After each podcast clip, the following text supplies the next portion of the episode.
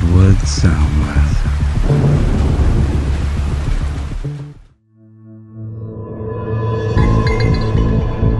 I broke my own rule. I started to give a fuck, and I brought you guys along with me. We're about to walk into some serious shit, and, well, before we do, I'd just like to podcast for two or three hours. You found the Reel War Project. This is Batch 10, Episode 2. We watch 2003's Tears of the Sun.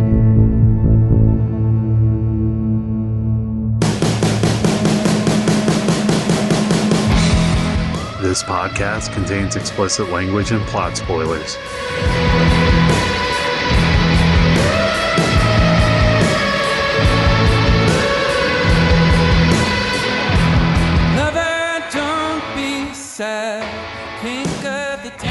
Charles.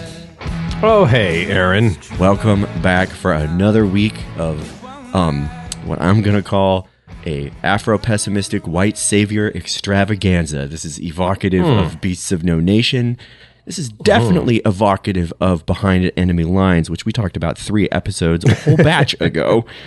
And yet here it is sitting next to The Guns of Navarone from 1961.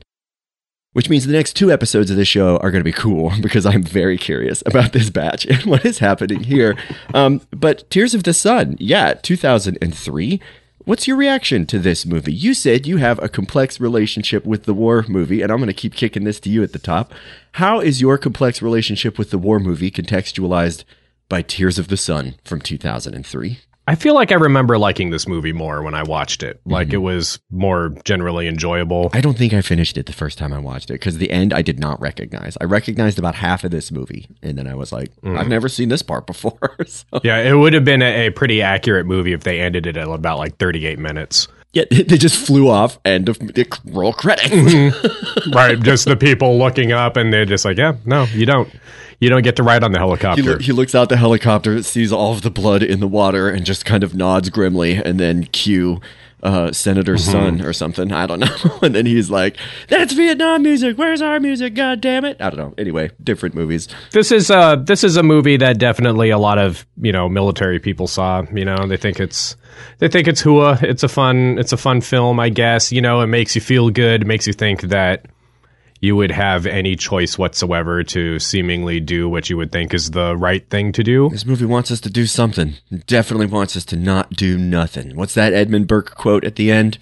The only thing evil needs is for good people to do nothing. So, let's go. Oorah. yeah right yeah we never do that Well, not like this, we don't. None of the stuff that this movie implies is the good thing to do or the right thing to do is ever anything that we have ever done. right. There's no time in our in our history I don't feel where we like truly looked at a village being gunned down and thought we should really just go in there and fucking stop that because it's wrong. Right. Usually, what we do is say there's militants in that village and just drone strike a lot of them, and then chalk up a bunch of collateral damage points and say the war on terror is messy because they hide among civilians. a, this uh, this movie seemingly exists in a in also a time vacuum. I texted you as I was watching it today for seemingly the last hour of the movie. No matter what I did, I always had 50 minutes left in the movie. Yeah. This movie is 30 minutes shorter than Guns of Navarone, but at the same time, it is an hour and a half longer than Guns of Navarone. Guns of Navarone felt long. I said this movie did feel longer. this movie felt. I said they could cut all sorts of things from Guns of Navarone. Um, and I thought Guns of Navarone was a well paced was a well paced adventure romp, and this movie, like for some reason, just like I'm trying to figure out what it is that that like drags for me, and I'm feeling like hmm. to a certain extent it's gun combat, like the the the portrayal of gun gun combat a lot of the time just feels boring to me, mm-hmm. and I wonder what it is that's missing that would make it feel more like it has stakes.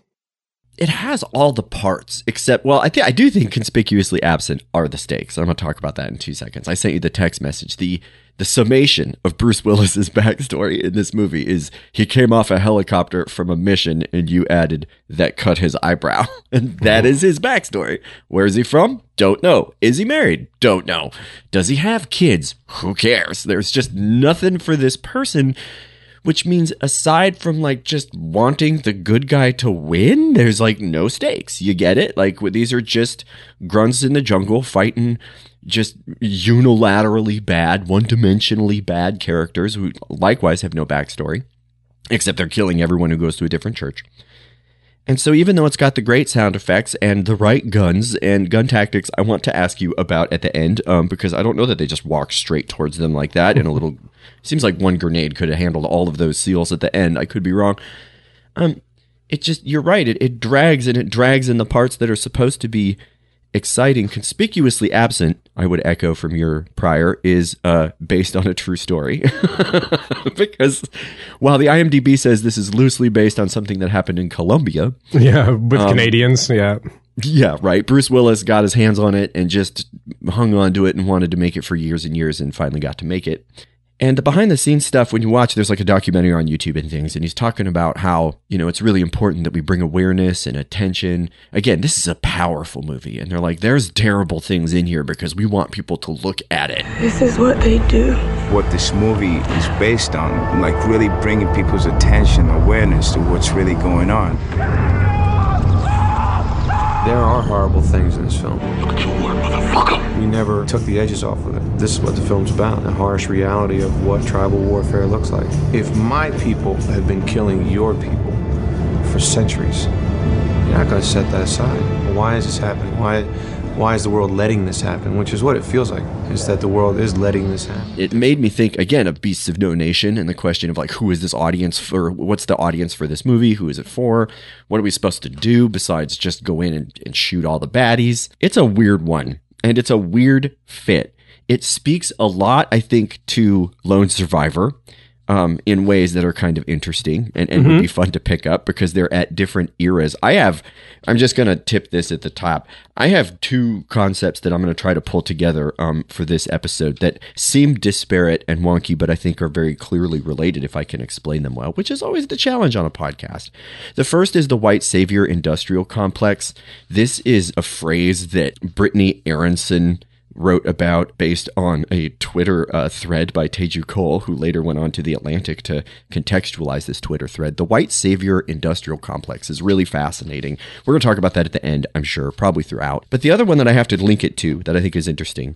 Charles, I told you in, in the chat that this movie linked via a very explicit article to the whole conversation we had in the episode about on Behind Enemy Lines about Jacksonian militarism. Remember that? Mm-hmm. Yes. The purest form of Jacksonian militarism is a reduction of the world to aggressive warfare and the unleashing of a pleasurably righteous violence on perceived enemies in the name of preemptive action. That's the purest form. Okay. Jacksonian warfare, according to this really, really cool article from TJ Cobb, which is actually a book chapter American Cinema and Cultural Diplomacy. Three Kings, Behind Enemy Lines, Black Hawk Down, and this movie all link that kind of militarism to what they call global meliorism. This is a, a wonky term, hmm. and I was like, this one's going to take me forever to figure out, but it's pretty straightforward. Global meliorism is Clinton diplomacy. It's this idea, essentially, that we can link America's success to alleviating poverty and spreading democracy. We can't even do that in our own country. We can't alleviate policy here, and we don't experience democracy in our everyday work lives. And yet, this becomes one of the most important things that we try to tell ourselves in terms of our diplomacy. The, uh, the book chapter says that LBJ kind of destroyed this concept uh, in Vietnam.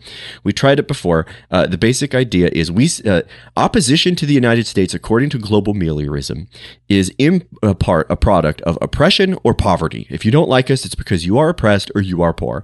And this rationalizes foreign policy based on promoting democracy, defending human rights, and fostering economic growth. LBJ in Vietnam kind of made this look really bad. And so we pivoted to a very more isolationist policy we talked about um, in that last episode, Behind Enemy Lines, or three episodes ago.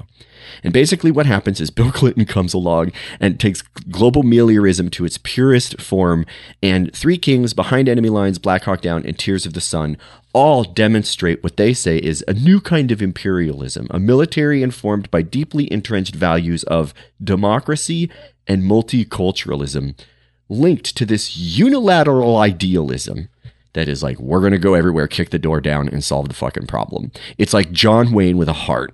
It's like, you get it? And, and, and, and this movie is so fascinating number one in that it completely failed at the box office. And the article about it is like this movie could be the limits of that. You get it. None of these movies did well. We talked about how with behind enemy lines um, it cost 40 million. Opening weekend 18.7 million. Not great. Worldwide gross was 91.7 million. So ultimately it came away more than doubling what it was worth and that's what you want. This movie cost 75 million almost twice as much as behind enemy lines Opening weekend was 17 million less, not good. Worldwide gross was 86.4. Critical flop, box office flop. America's sick of it. At the end of this era, we start telling ourselves newer war stories, I guess, is part of the connotation here. But this is a generation of storytelling that's merging two trends of America that I think is interesting context at the top. Was um was Lone Survivor a hit? Lone Survivor, um, I'm gonna look. Because Lone Survivor, this movie felt a lot like Lone Survivor, didn't it? I mean, it had like so many parallels of it. Yeah. Except Afro pessimistic. Right, exactly. we'll get into it like at the end where it's like, oh, this is like just a thing that the military wants to see. Ready? Or- yeah. Lone Survivor budget 40 million. Opening weekend 90.8 million, doubled Oh, its wow. budget, doubled it. Gross worldwide 154.8 million. You give me $40, I give you $154.80. You're feeling pretty good about that. Wow. Hmm. I wonder if it's the true story aspect of it. Because then whatchamacallit did bad, right? 13 hours, Secret Soldiers of Benghazi. That one was technically I a flop, I believe. Kind of floppy, yeah. Yeah. Interesting. I wonder what the what the what is it that that we like and dislike in the stories as a culture. Maybe it truly is just, you know, 2 years post 9/11 or into the or, you know, first year of the Iraq war and then second year or whatever of Afghanistan. Do we not want to see a made up story? The chapter says this kind of like conversation of who we are falls on deaf ears in the shock and awe realities of American imperialism in Iraq. You get it? Lone Survivor came out in 2013. So that's like, you know, 10 years after this movie. And I do think that there's similarities, but I think we could probably go back and do a deeper cut, which I might do for the batch episode, and find um, some key differences. If you're interested, 13 hours, the budget was 50 million, opening weekend 16.1. Again, not good, looking more like these other ones. Gross worldwide 69.4. So Lone Survivor is the budget standout. And that's interesting. That doesn't mean it's like a success or whatever. We don't want to put too much on the budget, but I do I do think that's interesting. And again, this one came out 13 hours came out in 2016. And the true events of Red Wings of Lone Survivor happened 2 years after this movie comes out. Hmm. Hmm. Interesting. Interesting. Why why why is it that we associate Andrew Jackson specifically with that type of narrative? He can't possibly be the one person like the one person that Yeah. had those beliefs, right? Like those are ancient. He definitely inherited it. It was Gerard Toal's article, The Frustration of Geopolitics and the Pleasures of War Behind Enemy Lines in American Geopolitical Culture. And the TJ Cobb chapter in American Cinema and Cultural Diplomacy references this article specifically as a very succinct summary of mm-hmm. Jacksonian militarism. So that's a good card to find the card you're using. Another book is like, this is a good card. I'm like, all right. Hmm. But I would say that Jackson, I mean, I don't know. I, I can't answer for the author, but what I would say, my own basis of speculation, is that this dude inherits something and makes it especially popular. Ah. Like Donald Trump didn't invent his brand, he's just a very steroidal, successful version of it. You get it? Mm-hmm. And I feel like Andrew Jackson, again, not knowing, I have a one biography I've read, and that's it. Kind of like brings a bunch of idea of already existing ideas together and popularizes under under a brand almost. in, in, in a very peak gain kind of way. You get it? It's like um, he's like a rogue wave of politics where you have all of these waves that are all working together, and all of a sudden they all come together to make a huge freaking representation of themselves. And I think that that's probably why we lo- he was a very spectacular president, obviously very outspoken. Like, was his era a particularly? I mean, I guess it's it's like a particular expansionist time of our history. So absolute brutality against indigenous folks. Yeah, I guess I'm trying to imagine. I can't. I have a hard time putting myself. I guess in the in the context of the people of the time, you know. So I'm like, who the fuck? Why do we even give a fuck about him?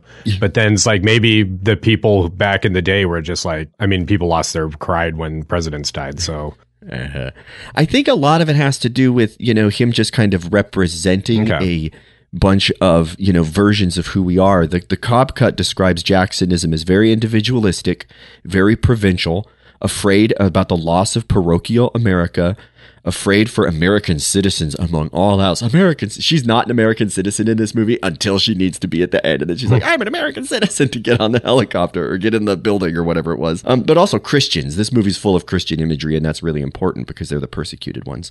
Jacksonianism puts European women in particular, but also men, in danger a lot from tribalized locals. The captivity narrative is really popular with Jacksonian militarism. It also sees captivity as an adventure. right, and so that's got to be like something from England too, right? Like that's The article specifically mentions James Fenimore Cooper. So I feel like a lot of fictions coming together. I wrote JFC like Jesus fucking Christ, but also James Fenimore Cooper is the actual thing. Hyper-violent primitivism is the other. So like anytime we're hyper-violent with the primitivized other, we're playing into this kind of culture. U.S. Um, military um, in this movie literally shows up and just shuts African women up. The very first thing they do in situ is put their hand over a woman's mouth and say, "Shut the fuck up and take us to this person that we want." Um, not very melioristic. Clinton wouldn't do that, but this movie is definitely doing that. oh, for the sake of the listeners, what does meliorism mean? Basically, if you are opposed to the United States, it is because you are oppressed or you are poor. And the United States is going to come to spread democracy, defend human rights, and foster economic growth. This is, in many ways, disparate from Jacksonian militarism. In a lot of ways, because Jacksonian militarism doesn't give a shit about your human rights. But that's not what meliorism, just as a word in itself, means, is it? This is global meliorism. Okay, right. I was going to say meliorism, just it, as it as its own word means, kind of like you think you can make things better. Yeah. Again, it's a kind of welfareism. This is a kind of welfareism, whereas Jacksonianism is very individualistic. Eventually, we're going to get into this movie. Is meliorism in itself bad, or is it the global meliorism or the militaristic global meliorism that is bad? Like wanting to make things better isn't necessarily bad, right? No, unless it's coupled with a total ignorance of the problem and Right. a complete ostentatious display of superiority and exceptionalism. It's like, we're the best actors in all the world, and also we have no idea what the problem is, or at least we understand it in our own terms, which are very self serving and convenient. And I think it's just noting that America is not any one culture. American is a mishmash of different perspectives. And you've got in these articles talking about like Hamilton and Wilson and all these people as icons, as like representations of an aggregate of expectations of politics in this country. And you cannot say that all Americans are like Andrew Jackson because we're not. A lot of us are melioristic, right? The liberals, especially, are like, we can make the world a better place. And I think it's just interesting to see how two fairly antagonistic perspectives can live very happily together across a clutch of movies, right? I want to take this exact angle back to Behind Enemy Lines and be like, look at how sympathetically, like Bill Clinton and George W. Bush live together on screen. I mm-hmm. mean, we know they do in policy. You can see the track record. But you would think the rhetoric would be a tough fit. And these movies show that it's not. It's pretty uh, mutually exploitative, I guess. I don't know. Okay, well, let's get into the movie, I guess. Let's talk about the movie. All right. Yeah, let's do that. Tears of the Sun. We're going back to 2003. This is Tears of the Sun. This is an Antoine Fuqua movie. Um, Antoine Fuqua exploded onto the scene with uh, Training Day was the the big one, I think. In the next 24 hours, the only thing more dangerous than the line being crossed Today's a training day, Officer Hoy. It's your chance to give you a little taste of reality. You think you can handle it? is the cop who has crossed it. I will do anything you want me to do. Will you? Um, but he also, I saw him way back when he did uh, Replacement Killers. They worship a hero. And on February 6th, he arrives. Chow Yun Fat is John Lee. A deadly assassin. Which brings us to your task. It involves a cop. He was coming off of uh, music videos, I think. And then John Woo produced Replacement Killers that has a Mira Sorvino and Chow Yun Fat in it, maybe. It was fun. You know, it's from that era of people trying to knock off John Woo in Hollywood. Nobody's quite John Woo, and John Woo could never be John Woo in Hollywood, is the problem. Tough act to follow. I'm going to mm-hmm. mention it exactly once. It's a book called Teaching Race in the 21st Century in 2008. Deborah Rard has chapter 12, Resisting the Straight Male Hero, the straight white male, male hero as hero protagonist in a course on American groups and American films. To say that in their class they had a really cool conversation about the range in terms of apologetic from training day to this movie. The art, the book chapter says the students are just kind of interested in how, on the one hand, this movie can like provide a very basic white apologetic, Whereas they said the movie Training Day is a little more critical and just a little bit more perspectival. And that's just a fun note, I thought. Training Day is like kind of a it's it's an interesting movie in ways that this one is not. Blackness is positioned with a lot more agency. Let's just put it that way. Mhm. He also does the uh he's done like the Equalizer movies, the newer ones. He did the uh very bad Magnificent 7 remake, shame on him. Uh he does Shooter, he did the Clive Owen King Arthur. He's a working director, but he really he peaks with Training Day, I think, and then aside from that, he's just kind of like a reliable worker. this movie is visually really amazing, I think, right? Like it looks He has a DP that he seems to work with. This is Mauro Fiore. Um, he did Spider Man No Way Home. Marvel is where creativity goes to die. Everything kind of has like a grayish, uh, muted look in a Marvel movie. He did Mosul, um, which we will be watching eventually. That's an Iraqi made war movie, apparently. And then we'll also, he also does um, pretty much all of uh, Fuqua's movies. Interesting. Yeah. So this soundtrack is a Hans Zimmer soundtrack. And it has that lady on there doing the singing. I forget what her name is, but she is also uh, big time that voice that we would recognize from the Gladiator soundtrack.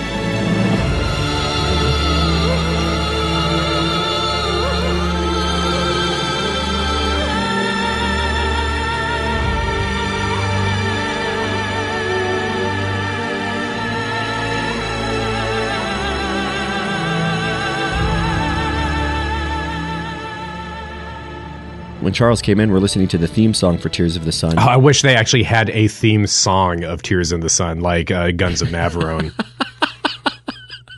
it's fucking, it's shameful they don't. Just narrate the entire movie. right in the middle of the movie, they have a little like a little like sad sing along between Dr. Kendricks and Lieutenant whatever his name is. I would have loved it. Tears of the Sun. the seals sit in the middle of a native wedding and then the um and then Z gets to sing a verse in the native wedding song. Anywho, the first two minutes of the theme song I said are the sounds of Afro pessimism, and it sounds like this.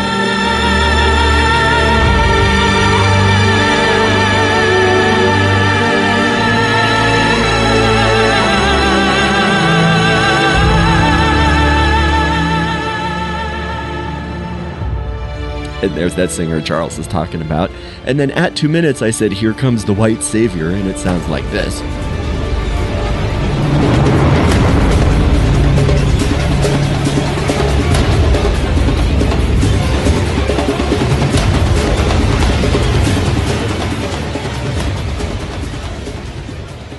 and that's much more exciting. I feel much better. And then I sent this to the folks in the chat. Charles and I uh, are renowned probably for making too many references to the Thin Red Line, which we have not watched yet. Hans Zimmer did, well, we have watched it, but not for the show. Hans Zimmer did the soundtrack for both. Here's his song from the Thin Red Line soundtrack called Silence.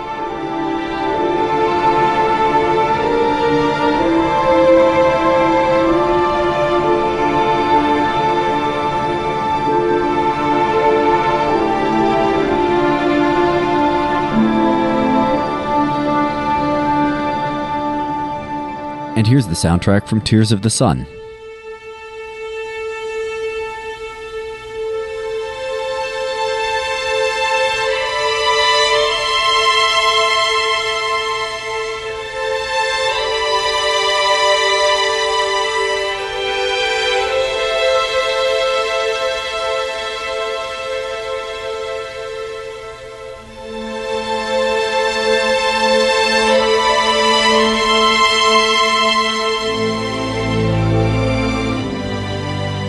Zimmer will give you what you ask for, I think, you know. Are you daring enough of a director to tell him not to sound like his previous stuff and to be creative? really, really sounds like the Thin Red Line, and it makes me want to get the friend of the show, Scott Murphy, there at the University of Kansas, on to explain what those strings are doing, sliding side to side like that, because it it just gets me so thoughtful, and it makes me so sad, and it makes me want to hear a voiceover giving us the context. Why does it work with with jungle footage? Is it the, the sliding strings? Is it like the leaves blowing kind of in the trees as you think? And the angles looking up and, and, and tilting as the tree. Yeah, it's like no. The music for this is um, very somber, very serious.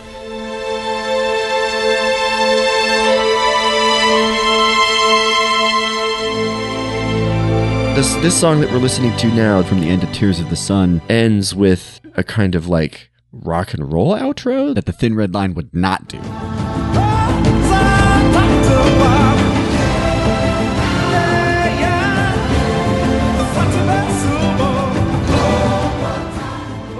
This is global meliorism, a la Hans Zimmer soundtrack. That's what this is. That's what we're listening to right now. This does. I mean, this does not happen in the Thin Red Line.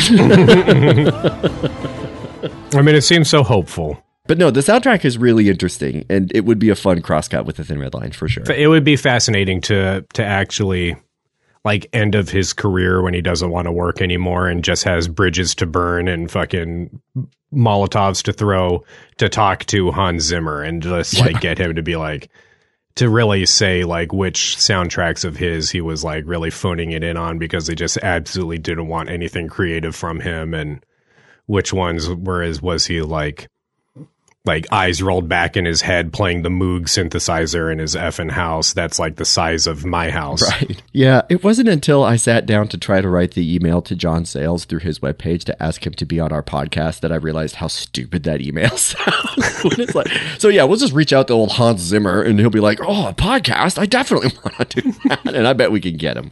We'll, we'll, we'll figure it out. There's a layer between people who write books and peer reviewed uh, uh, like articles and major motion picture celebrities. Yeah, it's. I almost don't even want to talk about the movie. I just want to hear like what his mm-hmm. concepts are about it. You know, like that. That's what it is. Like I want to talk to. Mm-hmm. I want to talk to the Discovery writers yes. and talk to them about what their concepts are in regards to the stuff that we've identified in our storylines in these movies. That would be really the because it seems like they're actively trying to undo them. And are they? Is it something that they're aware of that they're actively trying to do? I, would be fascinated to hear what it is without any spoilers. Any case, local music into a news update. Voice of the media. Tension that had been brewing for months in Nigeria exploded yesterday as exiled General Mustafa Yakubu orchestrated a swift and violent coup against the democratically elected government of President Samuel Azuka. Yeah, local music and great big quotes into a news update. Voice of the media, the chapter, TJ Cobb chapter, crosscuts this with um, Behind Enemy Lines, saying the media is giving us the meliorist narrative. Tensions are exploding. Tens of thousands have been killed in the fighting or executed thereafter.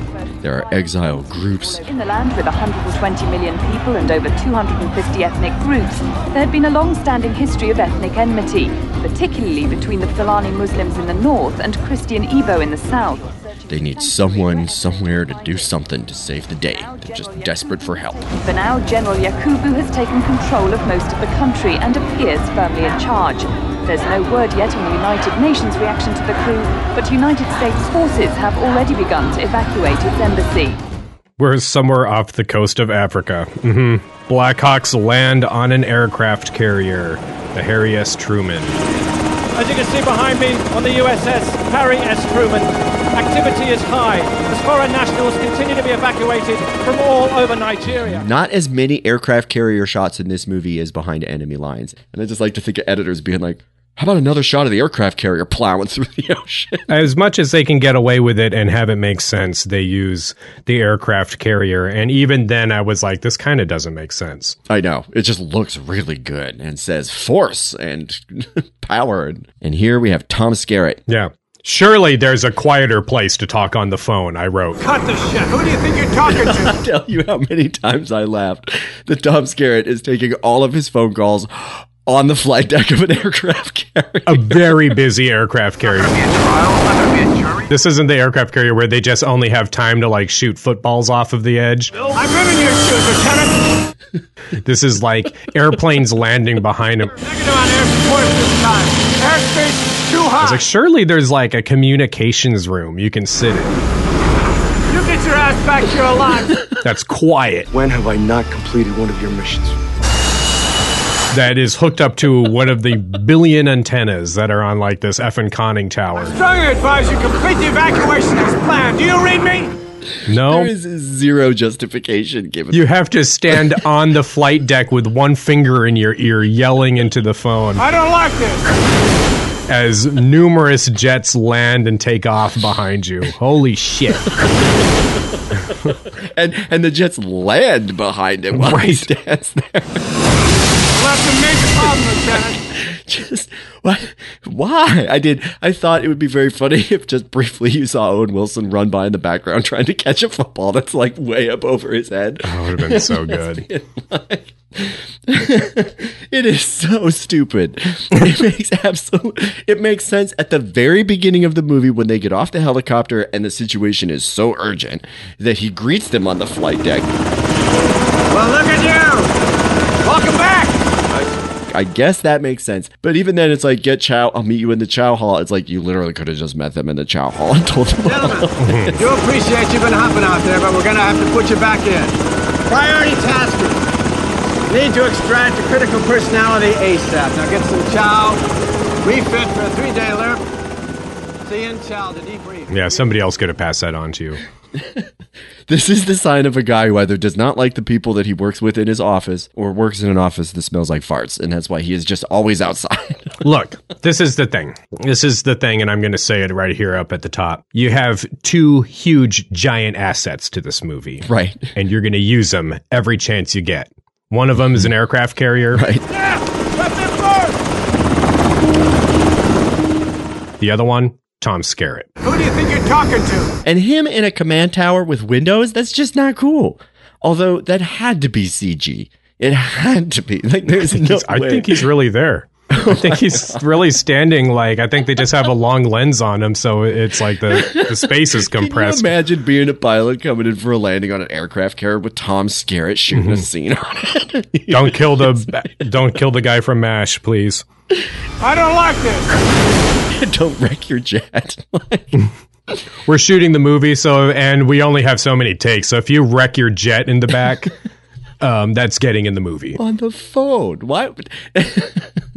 like maybe he's like out there showing him a map. I don't know. Maybe there's other things. Maps blowing around, trying to unfold it, so blowing over his arm. I don't like this. It makes as much sense.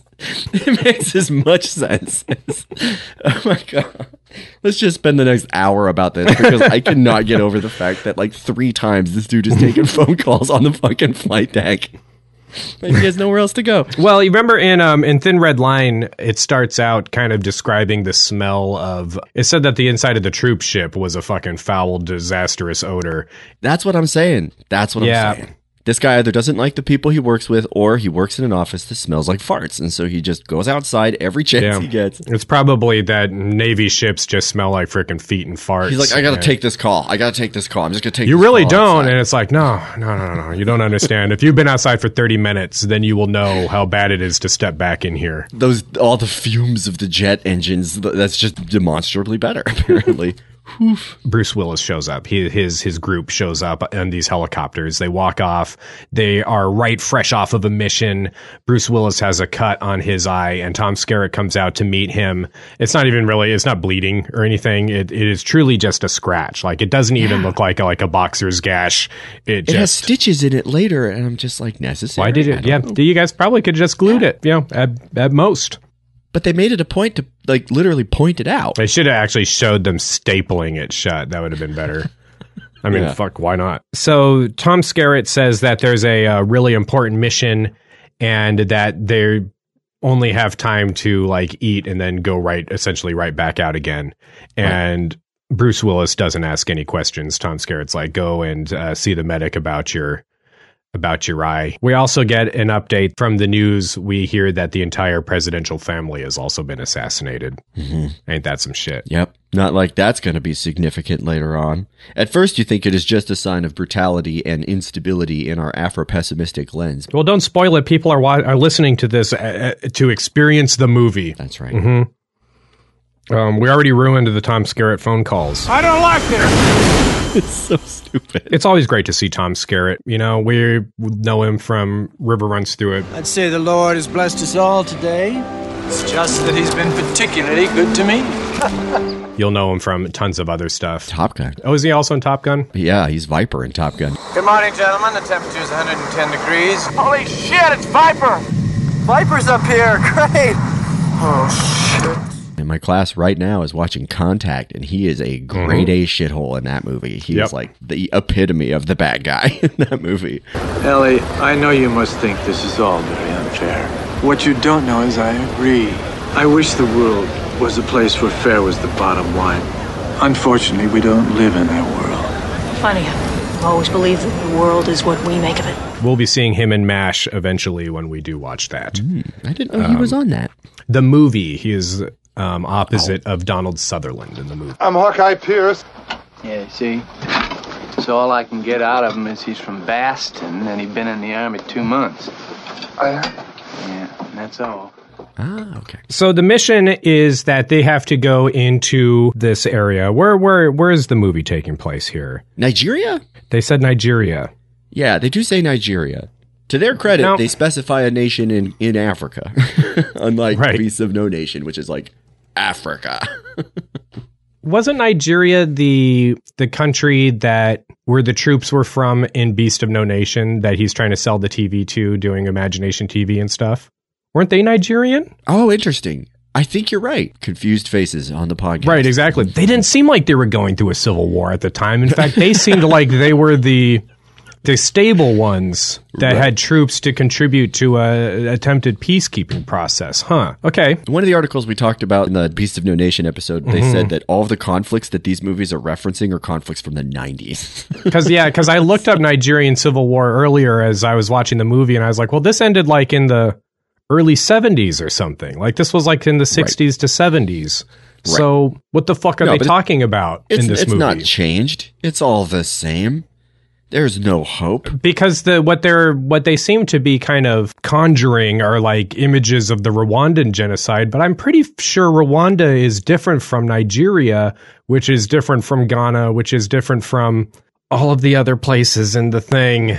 Come behold the generalities of Afro pessimism, Charles. At some point, Bruce Willis in the movie says, God left Africa long ago. And it's like the whole fucking continent. the whole continent. Talk about a broad brush. You've heard of broad brushstrokes. Well, this one is continental.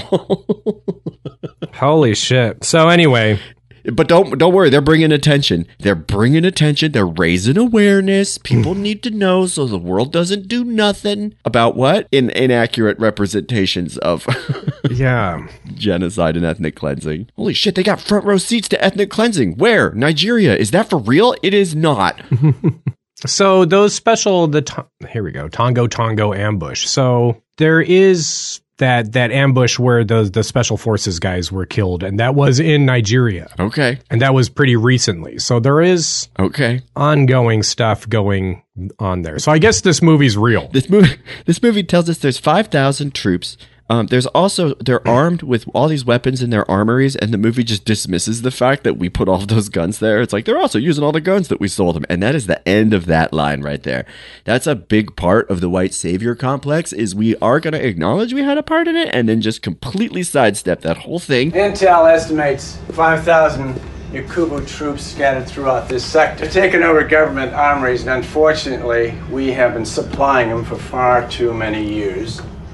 In addition, There's some throwaway lines about like oil and stuff like that, Yeah, but yeah, they're very yeah, and quick, we'll and it's they're they're so quick that it almost seems like it's like yeah yeah no Americans just understand we do this shit because of They laugh it off. It's like it's like a joke. It's literally a joke. It's like, well, they're fighting with all the guns we gave them. Guess we got to go save the fucking day. I was thinking about it as I was watching it. It would have been nice to have seen the uh, the bad guys in the movies using like M16s. Mm-hmm. They were more equipped like the um, like the bad guys in Beasts of No Nation, who straight up like had like a mil- American equipment and stuff. Right. That would have been more interesting. In the the mission, they say that they're going to Halo insert and then like go across land or whatever you know to get over to the to the thing. There's a book I have somewhere around here that's like called Inside Delta Force. It's written by one of the guys who was one of like the first operators in Delta Force. And he was talking about how like they would get like a new guy who would be planning missions and he'd be like, We're gonna Halo drop in and then you you know, you're gonna do this and this and this and this and this and this and this and it's like an action movie. Like the guy has it imagine like Halo drop into the ocean. You're gonna fucking scuba like insert into this area and the guys are like, No, how about we go to the border? we steal a car. We just drive indiscreetly into the town and then get the guy and then leave again. Like, why would we? But, but, but don't you want to pop out of the water and slit a man's throat and freaking, you know, like, no, I don't want to fucking do that. That's hard. Don't you want to stand at the big door when the door opens in the plane? and There's just clouds out there, and you jump out into the cloud. Don't you want to do that? Right, and then you open your parachute at the last minute. Don't you want to do that? No. Okay. No. All right, call Hertz and get Avis on the phone. I guess that's the dif- the difference between SEALs and Delta Force. When people wonder what are, what's the difference, the difference is that the SEALs are like, "Fuck yeah, we want to, we want to do that," and Delta Force is like, "We'll steal a car and just drive in." Yeah. Can I play the airplane sound now? Yes.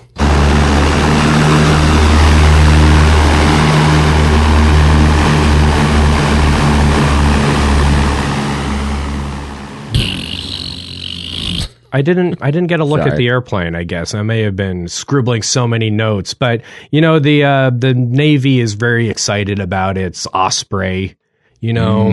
And so maybe that's what we're seeing there. It's hard to tell. I can't identify an Osprey if it's not totally crashing and murdering everybody on the inside. It's just it's weird to see them actually flying and not being a In complete hazard. they're supposed to do.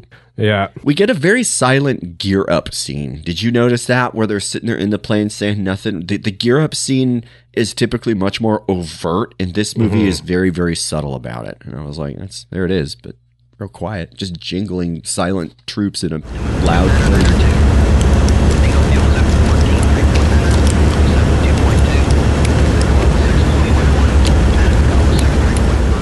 Yeah, I feel like the gear up stuff is kind of like spread out throughout the whole movie. There's there are certain times at at different moments where they kind of give you like Bruce Willis is like putting his magazine in and out and cocking the That gun was for some when she comes up to him to talk totally. to him, and I made a note that that was another gear up scene where he's playing with his gun, and she comes to talk. It to feels totally unnecessary. It would have made sense if he was like cleaning it. Maybe maybe he was just right at the end of cleaning it.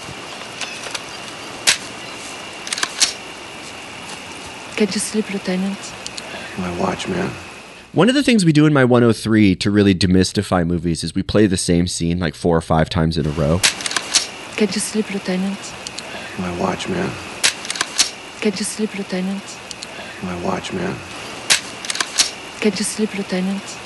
My watch, man. And we talk about how, as actors, you have to like reshoot the same scene every single time. So if you come in and look at your notes and flip a page and then look up shocked, you have to come in and look at your notes and flip a page and look up shocked. Come in, look at your notes, lift up a page and look up shocked. And and I thought of that with that scene when he's sitting there rubbing his gun and cleaning his gun, and then he rolls his shoulders and looks at her like, "Oh, what's going on?" And they're like, "All right, let's do it again." Rubbing his gun and cleaning his gun and rolling his shoulders, and I'm just like. It, it becomes very overt when you look at it like that. I think. There's um, what's his name from uh from On the Waterfront who plays like the uh, what's his name? He was the preacher in Pollyanna as well. But he at some point people are yelling at him as he's giving a speech and he gets like hit in the face with some stuff. And he said like the hardest thing was acting like you weren't going to get hit in the face with this fucking thing that's thrown at you.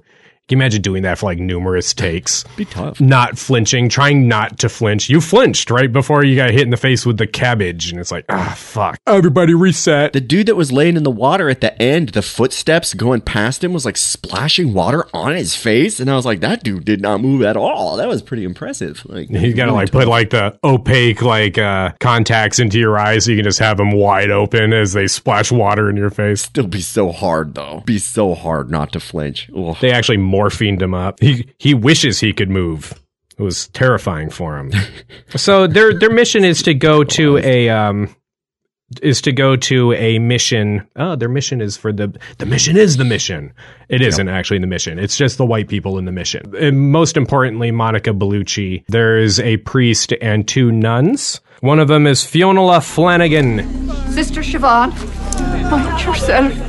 She is great. She's a classic. Um, that lady, um, she was R.I.P. She recently passed away um, in the last couple of years. Um, but the main lady is Monica Bellucci. Her job in this movie is to be fierce and defiant and later concussed and shocked Mhm. and horrified and appalled.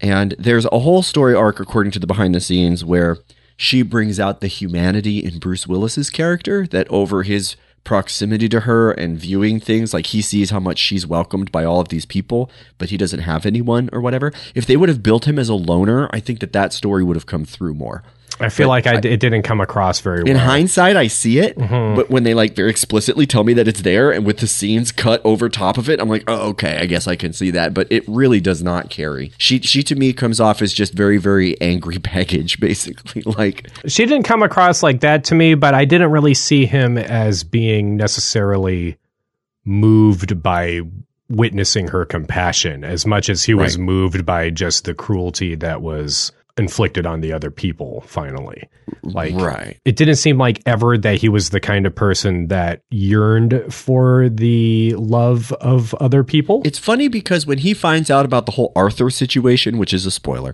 that's when he goes on the phone and says, "Yeah, but they're also human beings." He doesn't have this mindset until early until that Right. point in the movie. Somebody told him that Arthur was an aardvark, and he's like, "Yeah, but they're also human beings. It's a metaphor, right?" Why didn't you tell me? Fess up, Arthur. I didn't tell you because you would have blabbed about it to Muffy. He, he call they all call them packages or whatever up until that point or packets or whatever they uh-huh. call it. I, I, I noted since you're situating all the pieces at play, this is a movie about the military going in to rescue white missionary workers. And Teju Cole's article of the White Savior Industrial Complex doesn't detail the prongs of the complex, but to me, like missionary work, the all American present power of an aircraft carrier offshore, the Navy SEALs dropping in, Hollywood giving us the version of the story. It's like these are all of the prongs. The the audience sitting there watching it and believing it and enjoying it and calling it powerful. That's the complex. When they're like, what is the complex? The industrial complex? All of these pieces have to come together to make the thing. They're only there for the European people or the Americans.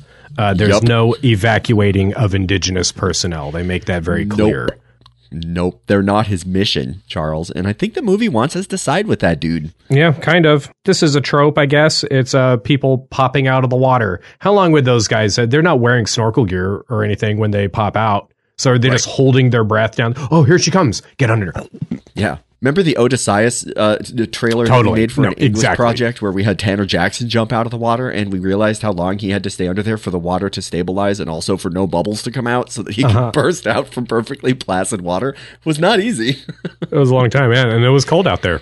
it was cold water. Yeah. uh, so yeah, so they do that. Um, Bruce Willis gets behind this lady who's just gathering some water. She gets startled by the dudes popping out. They're like, they make a lot of noise. They pop out. They're like, "Duh, duh," big long breaths. they come out like the little mermaid throwing their hair back into a sparkle of sunshine. Bruce Willis grabs her and and covers her mouth, as Aaron mentioned at the beginning. They spend so much time telling these women to be quiet. It's just they're afraid of the shooting. They're afraid of the men. They're afraid of the men coming out of the water, and they're just told to be quiet. So Monica Bellucci, she doesn't want to go. She doesn't want to leave all these people. There's like a bunch of like people that are severely injured who aren't right. clearly aren't going anywhere, and and so Bruce Willis calls on the radio. We don't hear the other side of the conversation. Probably he can't hear because of all the airplanes landing. I'm running your shoes, Lieutenant. and he tells her that they're going to get the people that can walk out of there with her. And so everybody pack up their stuff and get moving. And she's like, "Oh, okay." And one of the guys is like, "Is that what we're doing?" He's like, "What the fuck do you think?" He never lies to her. I, I kind of watched that. I'm always curious to see like what people say and if they lie and if they don't. And he does not lie to her. Mm-hmm. He just says that, you know, tells her to tell them that they're moving out. He never says they're coming with her, any of that. And he also never tells his own guys what they're doing. The takeaway is that the guy on the phone says you can't take these people with him. And he tells her to take all the people with him. And his troops are like, what are we doing? And he's like, I'll let you know when I figure it out or something. I think the guys know. like know at that point that they're like, we're just saying what we need to do to get this lady out of here because they know what the parameters of the mission are. Right. So I think when he's like, "What do you think?" that they said, I think they're able to piece the two of them together. Like, yeah, yeah. They ask him a couple of times. They, they, they spend a couple of times asking him. Eventually, it they- becomes very clear. I think when the helicopters turn around. Yeah, I love the old woodland camo pattern. So this is uh, this dates the movie. This is 2003. We have the the seals are are in the old woodland camo, and it's a it's a classic look of a more innocent time. the kind of camo we used when we played paintball. Oh hell yeah! Mm-hmm. Yeah. Yep. Yeah. That's the camo I would still wear if I went to go play paintball. I keep looking at airsoft videos of people playing like Milsim airsoft, and I was like, that's about as much Milsim as I want to get into ever. Right. I don't want to be in Right. the military anymore, but that looks fun as fuck. I do miss paintball. I really Mhm. do. Like it's fun. no, it really it's it gets your it gets your blood up. You can you can be a team with your friends and stuff like that. It's very exciting, and then you have a sandwich afterward. And and these days, these days, spending fifty bucks on some balls for you know an hour and a half or so of fun is not as devastating as it was when we were seventeen years old. Yeah. Yeah, you really coughed it up for that when you were that old. And now, as an adult, it's like, hey, a little more liquid income to spend on nonsense. I could just buy a paintball gun now. I know. And never use it. Yep, and I've thought about it. I really, I found myself thinking I could buy a nice paintball gun, Charles, because think about that. We had those little shitty, Yeah. Yeah. terrible, but they weren't great. Yeah, I've been looking at like at, at like bespoke like fancy Nerf guns, and I'm like, what do I fucking need this for? Maybe I want that freaking the muzzle loading like musket Nerf gun that that person 3D printed. Really that cool. looks freaking cool. I want it badly. Not for my kid. If I get it, I will keep it from him because I don't want him to play with guns. Exactly. I No, it goes on the wall up behind your behind your head, on your like hung in the ja- jackalope antlers. Mhm. Okay. We're an hour into this episode and not even 10 minutes into this movie. I mean, eventually the movie's going to fly by because it's. I mean, hope we so. th- there's been some substance in here. It's just that the dang movie. The nuns and the priest aren't going to leave. This other lady who is the the other nun, I would love to see more of her. I just can't help it. There's people I would love to see more of. She's not really in a lot of stuff. She does a bunch of like video game voices and stuff. She looks like hmm. Patricia Clarkson, and Patricia Clarkson to me is like one of the most beautiful actresses ever. And I think that's because even when she was 20, she looked like she was 40, and now she's like 50, and she still looks like she's 40. And it's just my favorite. Also, she's in some great movies. In the margins here, I have helpless, voiceless black people, Navy SEALs shouting Dr. Kendricks. This is our cast at this point. This is where we also get the line God already left Africa. Yeah, yep. Uh, Right before that, when they're all rolling out, one of the SEALs, I, I, I cut it, and in the, it, I had the captions on. He says, "Back to the Falcon game." Did you hear that? Oh, really? Let's go get back to the Falcon game. Come on. It goes by, and, and in the in the the captions, it says "Back to the Falcon game," G A M E, and I'm like, the hell is that? And what it sounds like he says is "Back to the Falcon gang." Let's go get back to the Falcon game. Come on.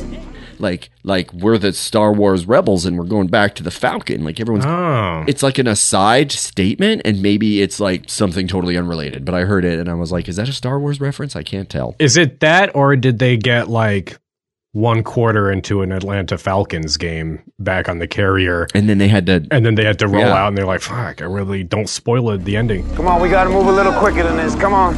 Let's go get back to the Falcon game. Come on. just gotta get back to it. I mean, it's totally possible either one of them. I would have to go back and re-listen to see what it is. I mean, both of them kind of imply a sort of cavalier confidence about what's going on. He's actually playing for the Atlanta. He's a quarterback. Like everybody's just standing on the like on the field, just waiting for him to come back. Crowd is like getting a little restless, but The game like, clock is ticking down, ticking down, ticking down, ticking down, ticking down. This guy comes running out of the hallway, just, just trying to get throws the it, touchdown, leaves on the Blackhawk. back to the aircraft carrier. He's just splitting time. We we are an hour into this episode and only twenty minutes into the movie, but hey, we're saying important things. Much like um, th- much like the people in this uh, in this little exodus here, uh-huh. we're going too slow. Yeah. Well, I have all these little boxes telling us we hear trail songs, we see mountains with smoke, Mm-hmm. we see tall, tall, tall trees with people. They're doing the crossing the creek scene, and I cut here like, go easy, Doc. Watch your step, Doc. I got her, Doc. These seals are so gentlemanly. The creek is lame as fuck. The creek Did you see is lame. the creek that they were that they were pulling? It wasn't like a creek that you really needed help for. They were in sandals, so it's like they're probably fine to walk through that. It reminds me of 13 Hours where the seals are always like just like gentlemen. But they're like the Mm-hmm. murdery gentlemen. like ugh, it's just gross. And then we get the moon and um, a bunch of whimpering sounds and the white lady saying that she's going to help them. And this is where we have to stop. Now they have to stop and take a rest. Got to give One of the guys some they have medicine. has a prosthetic limb. He has a uh, he has like a prosthetic And I think leg. that they show us exclusively so they can shoot it later in the movie. I felt like at any time they were going to reference um, Darkman with it, Hmm. and one of the refugees was going to pull the leg off, and it was going to be a machine gun, right. and he was going to light everybody up. That would have been fucking rad. Yep, or like a really amazing sword, and he just one legs around the battlefield. It's a bazooka. hacking people to. It's a spring-loaded uh, bazooka, so the foot part comes off and kicks somebody, and then like you just crank the foot back. He's just winding it up in the middle of a battle. Hang on. One of one of the uh, one of the seals here is Johnny Messner. Uh, my older sister would recognize him as the uh, as Val Kilmer's like colleague from Spartan with the uh, apple seed in his knife. He's a solid that guy. It's nighttime and um, and everybody's resting right because uh, because they're they're pretty tired and they they need to get some more energy even though they're behind schedule. So he's like thirty minutes, you know, rest for thirty minutes. Um, Yeah. Everybody's holding really still, and then um, and then there's a patrol showing up. And the patrol is just kind of moving through the uh, through the jungle, but they have to be very, very, very quiet and do whatever you can to keep the baby quiet. And the rebels are so, so close. It's the scene where the baby starts crying and the bad guys are coming, and they have to keep the baby quiet or the bad guys are going to hear it. And they do this thing where they show the scope, the little like s- like Mm-hmm. scope with the crosshairs, and it's always right on their heads. And it's like the movie is just explicitly, and they did this in 13 Hours a lot too, being like they could headshot these people right now, but they're just not. It's like the restraint because they have to caught. But they've got the drop on them, and if they wanted to, they could pop all day. But at what cost? The rebels are so close that a lady is forced to smother a chicken. That's a joke you don't get yet. It says, I, in my notes say rebels, seals, baby, people. Rebels, seals, baby, people. Rebels. It's just going around this little circle showing us all these things. Very, very tense. Oh, God. This scene is so gross. He slits the dude's throat in front of Dr. Kendrick. Like, she's got to stand there and watch him bleed out. And then Bruce Willis wipes the blood on his pants.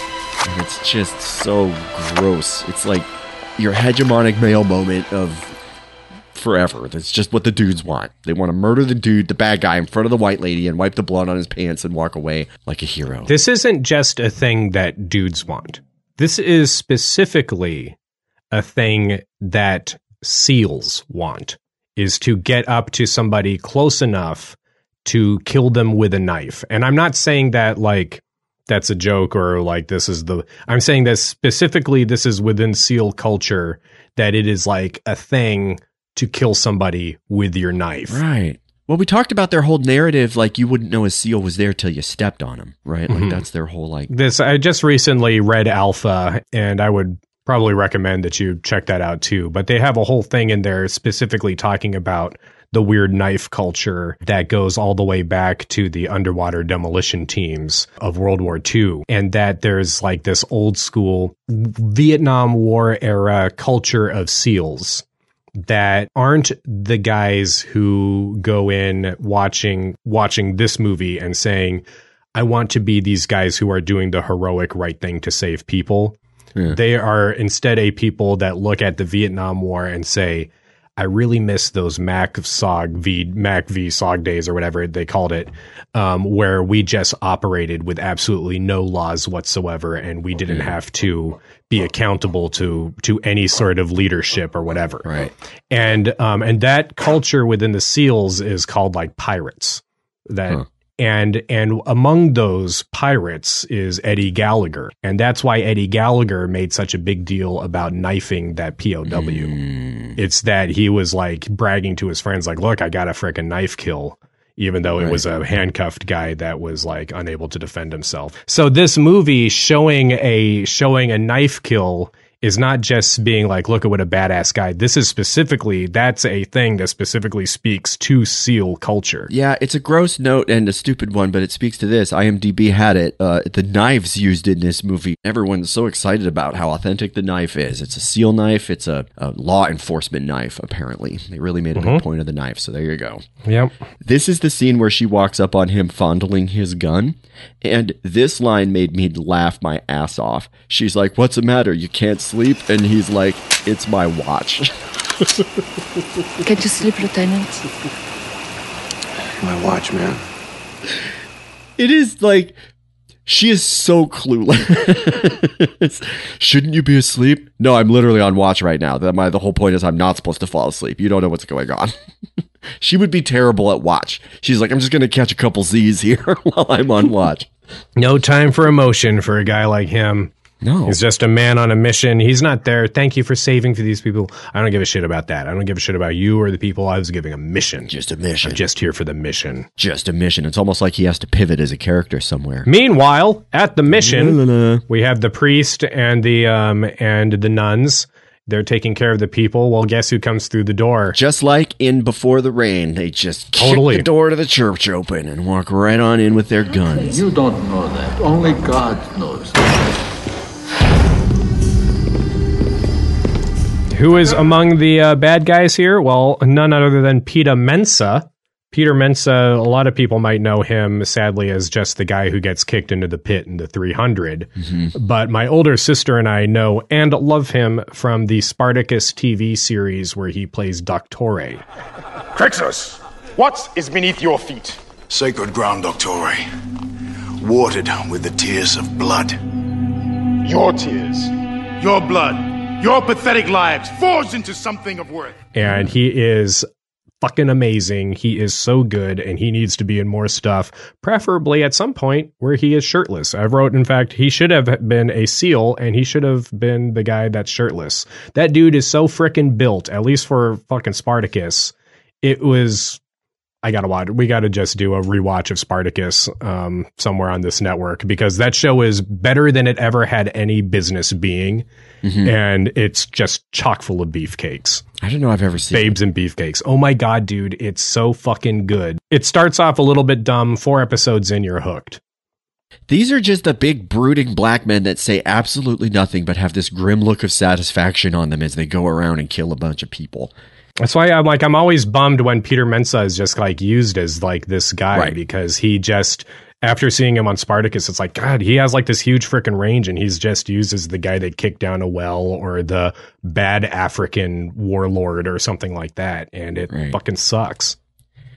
They do the scene where he very slowly and dramatically pulls the blade out because he's going to hack the priest's head off, and the blade falls cut to burns. And everyone goes, What was that? What the fuck was that? He should have um, been doing it really. He should have been pulling it out, and then like one tear is coming out of his eye, and then it just starts flashing to like a goo. And the, that moment when the commandant is like telling him to chop his head, and so he's like, "Mm," and he's like, I must chop him. That would have been a good um, Darth Vader moment. Well, we talked in that episode about um, Afro pessimism and how like decapitation and cannibalism and all of this is part of the rhetoric of that. So we're seeing it here. Can't just put a bullet through the guy's head. They got to hack him up with a machete. They cut back, and the guy's binds are cut. He lets him free. Yeah, he just lets him go, right? That old thing. The guy looks down. Huh, what? They're playing off now. each other. The scene where the blade comes up and it cuts right when it goes, they're playing off each other, The, right? tr- the birds go up, and the guys are like, "I felt a disturbance in the force." It's so fucking. Exactly. Well, that's the one that I want. That's the one I feel like I've seen several times, which is when the violence happened, and instead of seeing the violence, it cuts to birds bursting out of a tree. You get it? Like, I don't know. It's like nature itself is shocked and appalled by what has happened. the subversion of it would have the birds go up in the tree, and you're like, "Oh, thank God they cut away," and then immediately cut back with a fucking knife like in his head as the guy's like twitching all around, and then they just show you the full scene. You're like, What "Oh, would happen fuck." if they did it and the birds flew up into the air, and then you heard like a bunch of sh- shotguns go off, and a bunch of birds come down, and a bunch of people went and plucked those birds? Like, what's the imagery doing there? I don't know. Or what if all the birds went up in the air and then they all land back down onto all of the corpses and start eating them? yeah, there you go. There you go. That'd be Just interesting. mix these metaphors forever. They get to the LZ and only two choppers show up, mm-hmm. and people are like, "That's a little, it's a little mysterious." There, only two choppers. Again, I wrote helo gonna be okay, and jokes on me, helo's actually okay this time. So it just goes uh-huh. to show. It, they don't always need an end of Act One helicopter going into the grass when we thought mm-hmm. everyone was going to get saved. If this was the Gears of War universe, those helicopters would have immediately just come in and just been shot down. Right and then you get the sideways shot of it coming in with the propellers going right. And the inside in the interior shot of the world spinning around from the uh, from the door of the yeah. helicopter. Locals don't get to ride on the chopper. No. Nope. She slaps him. She spits on him. She calls him a bastard and he just stands there and takes it and says you're the mission. This is a lesson that we learned also in lone survivor but we're seeing it here first in 2003. Yeah, you guys don't get to ride in here. Charles says this movie should have ended at about 30 minutes or so. This is 34:30. I have a helicopter with an arrow going like this, and I'm like, "The end? Like the end is the thing is coming? This is it? We're done?" no, not so lucky. Mission done. We saved her. Yeah, the people are weeping on the ground. Lena's really sad. The seals are sitting in the helicopter looking just grave and accomplished. It keeps cutting back to the people weeping. I get it. They're totally alone. They're out in the jungle. That sucks. But they keep screaming, Lena, Lena. Like they're just super dependent on her. She's the one. Also, apparently, they have some other stakes. Well, because they know that they're not gonna, the Americans aren't gonna listen to the black people. She's literally their only advocate. I suppose that makes Yeah. sense. They will listen to you. You're beautiful. And white. You're beautiful and white. You have two things going for you. So I wrote, that's really nice of the pilot to do some sightseeing. Now, if you look out the uh, left hand side, you'll see a uh, atrocity that played out. Uh, big blooms of blood the water. Uh, church is on fire. Uh, vultures are eating the corpses. Uh, if you like vultures, uh, we can hover here for a minute if Lena wants to watch for a while. Lena, do you see any of your friends? Got a nice tailwind. We should be landing in LAX uh, 20 minutes ahead of schedule. Yeah, so this nice at- atrocity sightseeing. Um, people do that here in Detroit, looking at all of our blight. All of the SEALs look at him knowing that it's fucked, like this situation it was wrong. Yep. Um, but they don't say it. And then um, Bruce Willis, let's turn it around. Can he do that? I just don't. I don't. I think the pilot would be like, no, It's like, you can't do that, sir. That's not something you get to do. not in command of us. At best, we'll drop this lady off and then bring you back, but probably Right. not. Probably not. yeah, that's that whole moment. I was like, I don't think he can do that. The rest of the movie is just dreamed from that Yeah. moment on. He wakes up in bed at the end of this movie, and, and he's like, "That's what happened. That's not what happened." yeah, his his reflection says that's how you have to remember it Mm-hmm. if you need to live. Mhm. that's how you go to sleep at night. Exactly right. Yep. So the helicopters come back, and there's like a bunch of really despondent people just like kind of w- making their way solemnly back into the jungle. And the helicopter's like, "Lol, we were just joking. Jk, That was just a funny thing. We just we just wanted to see if you really wanted to come." you know that thing where you do with your sibling when they come to grab the door of the car, and you drive forward a little bit, and then they grab the, the door, and you drive forward a little bit. That's basically what they're doing. Also, good thing those people are still in that little field. If I were those people, I'd have skedaddle out of there, and then the helo comes back to just an empty meadow. There's just nobody there. the helicopters come back and um, the crew chief jumps out and he applauds the refugees and he says congratulations you passed the test Everybody gets on the helicopter. Yeah, they try to get on. It turns out they can only take 12 of them, so they put on children and people who can't walk. Surprisingly, not the leg guy. Nope, not the leg guy. He can walk well enough. She hugs him and he like peels her off. He literally like peels her off of him. It's again just gross. What would have been the correct response Uh to the hugging? not that. I don't know. Not making this movie. Yeah, making a different movie would have been a correct response. The mom gets separated from the kid so that they can be promised a reuniting later. That scene always kicks my ass. I don't care how stupid the movie is. Just let the mom get on the helicopter. Nope. Does it need Sorry. a pilot? I don't know if it needs a pilot. Let the mom on. Leave the crew chief behind. Yeah. They're going to have to go to Cameroon instead. We heard earlier in the movie that it's kind of far away. Mm-hmm. I feel like they said like 40 miles. 30 clicks that- to Cameroon. Oh, okay. So that's much less, actually. That's more along the lines of like 15 to 20 miles. I don't know my click to mile ratios. Over those ridiculous mountains, though, like as we saw in Behind Enemy Lines, um, that's going to be hard as fuck. When the, or later on in the movie, they do like a thing where they're like somehow I forgot to see how they were like tracking the mo the movements of the of the bad guys, but it was the like magical laptop with the dots on it. right. I, I didn't know if that was that was that like a was that drone footage or something but in any case the guys are making very they're like they're moving on us so fast and it just seemed like they were moving very slowly Very but then when i was looking at it i was thinking that's probably realistic because i think they're going up the side of a mountain in the jungle and then back down again that's probably Mm. realistic They definitely make the, the the line that they made in those other movies. What was it, Zulu or whatever? Like these are the guys that run the Olympics. It's like that's just an age old joke that they're gonna rely on. They just run forever in Africa. Two hours ago, one. These are the guys that run the goddamn Olympics. They've been closing in on us all night long. How long we got? An hour. Two tops. They're gonna outrun everybody. I wrote mountains, mountains, rain, mountains, rebels find smoke, waterfalls. Oh, this is where I wrote Africa question mark Hawaii exclamation point. They said that they filmed in Hawaii because this was right after 9/11 and they could not go to Africa. It was ultimately what they did. well hawaii looks great doesn't it Sure does. Yep, man. It's uh it it really looks fantastic. They are on their own. There's no air support. Tom Skerritt gets mad at him on the flight deck. Um, you brought me all the way out here to this dangerous fucking flight deck. I don't like this. So they got to go on foot to Cameroon. That's going to be a lot harder. Men are questioning the mission. Like, hey, sir, you know, you knew that you knew what was going to happen to the people at that mission when we left them. What are we doing now, sir? I love the way the, that the rebels say Americans. Americans. Why did you have to smell the smoke canister? well, because maybe it was full of chocolate. I don't understand. I didn't understand It's like that. tear gas, and he's like, You could op- there's like a little piece of tape on the bottom decision. that kind of like seals up the uh where the smoke explodes out from and you can just spend days and days and days taking all of your um, every time you eat an MRE to take the Tabasco out and just put it in there and just let it empty and absorb into the the goo inside of that grenade. Uh-huh. And then when it pops out later on during a training exercise and you you throw it at your friends, it just is like making people cough and their eyes tear up.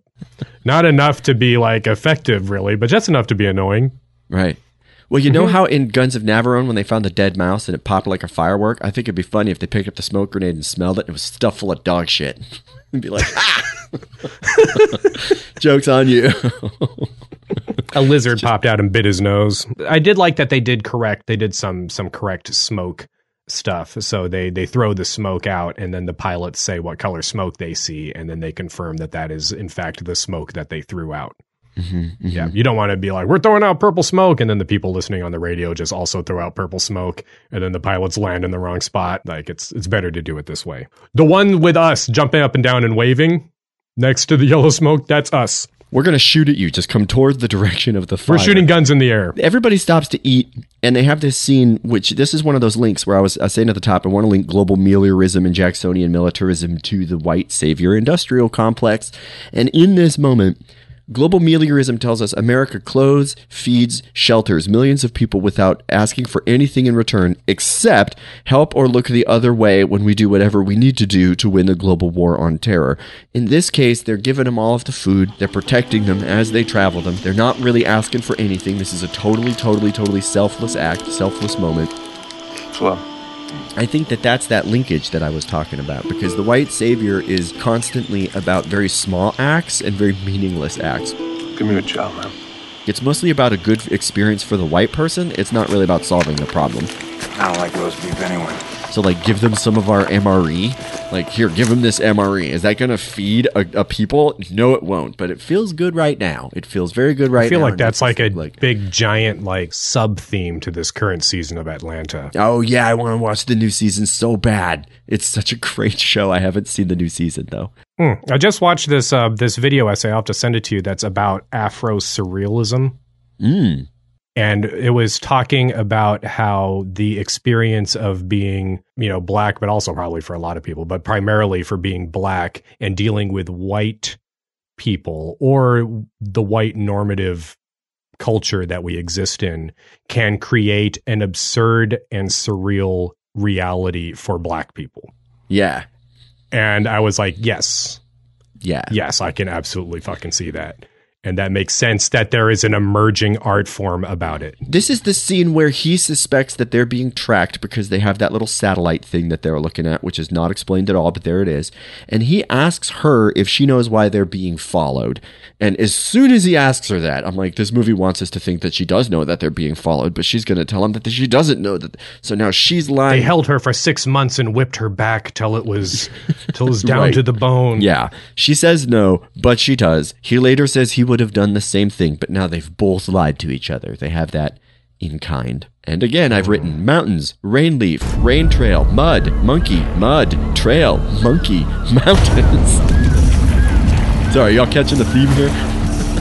It's not aircraft carrier, aircraft carrier, aircraft carrier. It's jungle, jungle, jungle, jungle, jungle. The movie is like tinted blue the whole time for some reason. Like I don't know if it's just the transfer that I had. Like maybe the movie needs a remaster. I don't know if anybody wants to see that, but it's like it just seemed to be kind of more muted than I would have expected. Thin Red Line really stands out in a unique way in which it seems to present the colors very naturally, and seeing them naturally is like shocking and stunning because I feel like we see so many edgy or like gritty portrayals of movies, which means make yeah. them gray. Or or cold blue, you know, like that kind Yeah. of cold gray blue offset, Mhm. right? I mean, we definitely did that for the uh, for the futuristic war scenes of Future Soldier from the Past, where we uh, threw off the white balance and we made that. everything kind of blue. Yeah, and we made guns out of squirt guns and black spray paint. Um, Mm-hmm. I, I wanted to note that like what's interesting about the Thin Red Line is it's all about like what's this war in the heart of nature, but this movie is about positioning the black people within Africa and nature, and that's one of the the hallmarks of um, Afro pessimism. We'll see at the end is that it um, basically says that Africa is the way it is because it's still kind of primitive.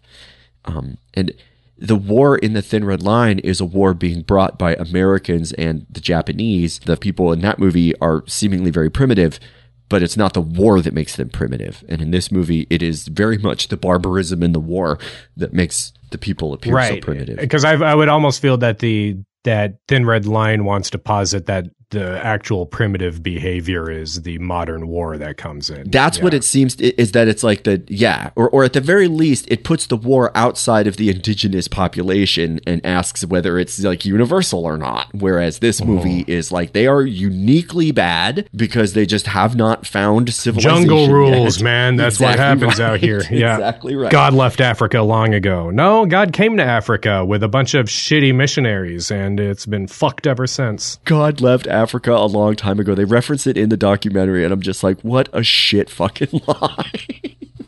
Thank you for being so honest, Bruce Willis. Why? Here's one of my questions. Why did I enjoy 13 hours more than this movie? Yeah, this is a good question for the batch episode. Did because you- did just- you- Yes. Yeah, It's right. candier. I said it, it's more like candy. You just it's just candy, and this movie's not candy. This movie's too serious. This movie's beasts. But of no 13 Nation. hours was like so serious too, though. And- Yeah, but it wasn't it's like Michael so Bay. serious in a way in which it was like, like Michael Bay truly, I feel like was like saluting so hard as the Right. guys are like shooting the flag, you know. And this movie doesn't quite have any of that Right. stuff. Well, it's serious in that the guy gets headshot and then he shoots himself in the foot with an RPG with sparks going absolutely everywhere. Apparently, this movie has a Wilhelm scream, but I didn't hear it. I, just I heard it. about it. I heard it. Yeah, I know. Yeah, it was it was mixed in with a bunch of other um, screams. It's when they find the body and the uh, and the claymores went off. You're right, though. I do think that that it, it's just more earnest and flag wavy. I don't know. It's this, it's something about the about the earnest flag waving that that borders on parody that that makes 13 hours so much more fun than watching this one. 13 hours flew by, which I feel like it was longer than this movie. Right. And this movie for some reason just fucking dragged and I don't remember it dragging so much. Maybe this Any is why it dragged because I have written, I read some of this, but I really want to read the whole thing because this is all in a row. Mountains, rain, leaf, rain trail, mud, monkey, mud, monkey, trail, mountains, on trail, mountains, mountains, mountains. I wonder it's like, look at all the mountains and look at all the rain and look at this monkey, look at this other monkey. But then I watched all that stuff in Thin Red Line and I'm mesmerized. I would watch six hours of Thin Red Line. Is it just because Thin Red Line is also at making your brain work while you're doing it. because? Thin Red Line is pointing at the nature itself as part of the story. The alligator going into the fucking water and the bird laying there trying to figure out why it is so blown to bits. You get it? Like, they're the story. What the is there an avenging power in nature with the vine wrapping around the trunk that's growing? What's this war in the heart of nature? Why does nature vie with itself? The land contend with the sea.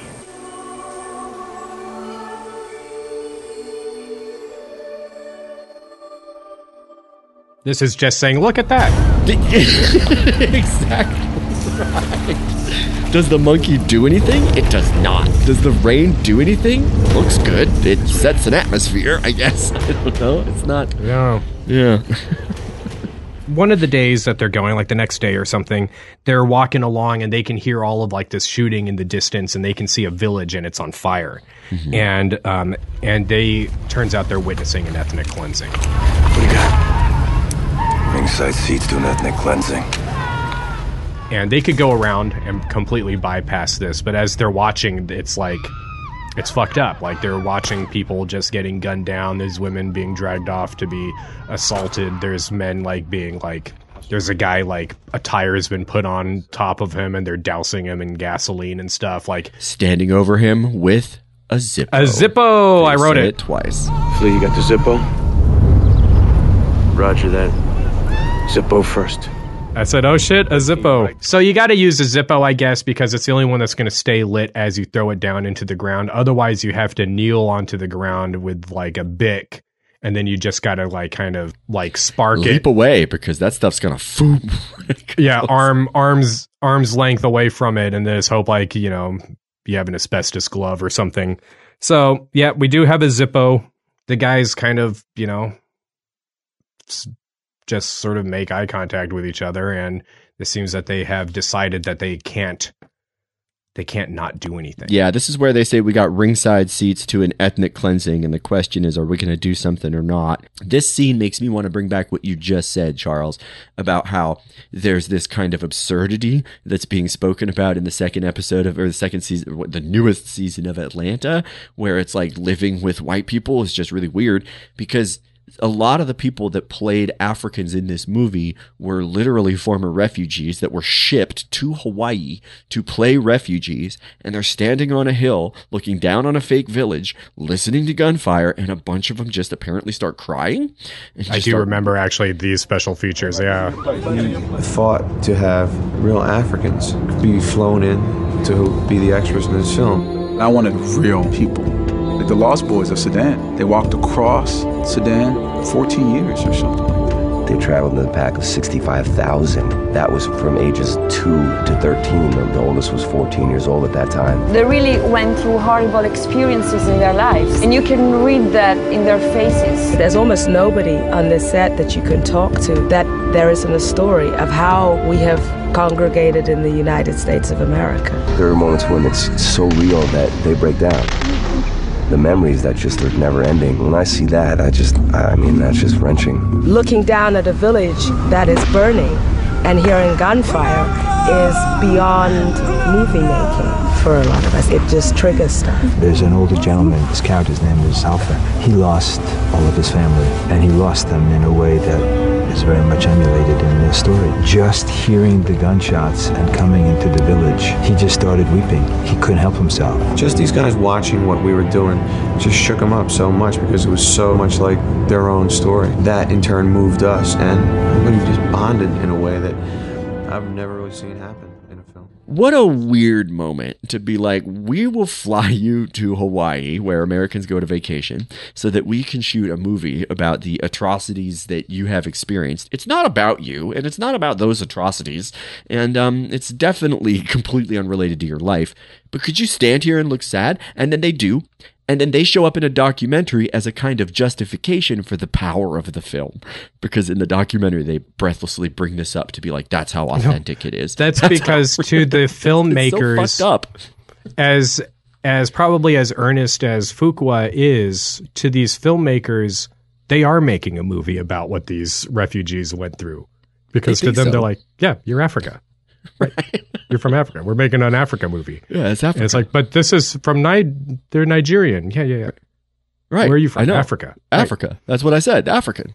Yeah, but they're, they're totally different people. Yeah, but That's they're like Cincinnati, right? Like America.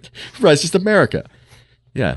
Yeah, you hear that? All you that hate California out there, we're just all America as far as the world is concerned. Yeah. They've been going at it all day. So they the guys are they got like a sni- some snipers up in the trees. We have the guys splitting up into groups and they're like low crawling up, getting close to the village, going to discreetly take people out with their silenced pistols and whatnot. The evacuees watch and listen to the stuff from a distance, and the the snipers shoot the dude with the Zippo, and the other guy they save the dude in the tire. Thankfully, don't have to see a guy get burned to death in a tire. We can watch that in other weird movies. This is another one of those moments where every time they shoot, the women gasp and they have to tell them to be quiet. It's just like, you are shooting a gun, and that is going to be even silenced as loud as those people gasping. You don't tell the women Mhm. to be quiet when you're discharging a firearm. Just odd. they run through the uh, village and they you know if you like to watch watch gun stuff this is this is a thing it's got some some knife kills they save people some people they don't save they get there like right after they get gunned down and stuff but they get vengeance for them in any case Brings up our conversation from Beasts of No Nation about black trauma porn, too. This whole sequence. I wrote when did the seals ever do this stuff I don't know, man. I don't know. when have we ever done this in a way where we weren't just wiping out a village Yeah. It does seem to be like kind of the opposite of the story that hits the news all of the time. And when they try to tell a story that glorifies the seals, it tends to be made up a lot. So I just don't have good answers for you right now. Right. Like I just like we do assassinations and things like that. I don't like I feel like it would have been a huge news coup if there was like, hey, eight SEALs went off freaking mission because they saw an atrocity happening and they had to stop it. Like it's never the case. I said conspicuously absent at the top of this movie is based on a true story. And we know they will put that on shit that has nothing to do with the true stories. So- it's it's never the case. We never hear we never hear like a story like this. We always hear justification for why black water guys had to shoot a bunch of people in an intersection or something. Mm-hmm. Like it's mm-hmm. never it's never like they saw something and they had to stop it.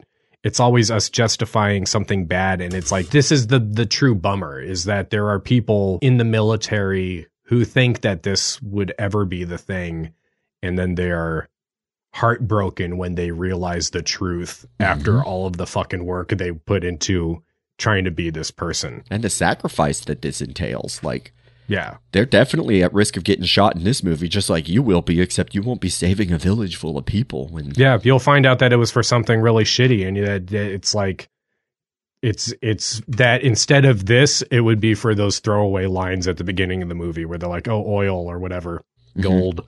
Right. Fucking cobalt. Bruce Willis's character gets saved by a local in a kind of random act of he gets ambushed Mm-hmm. and then the local kills that guy.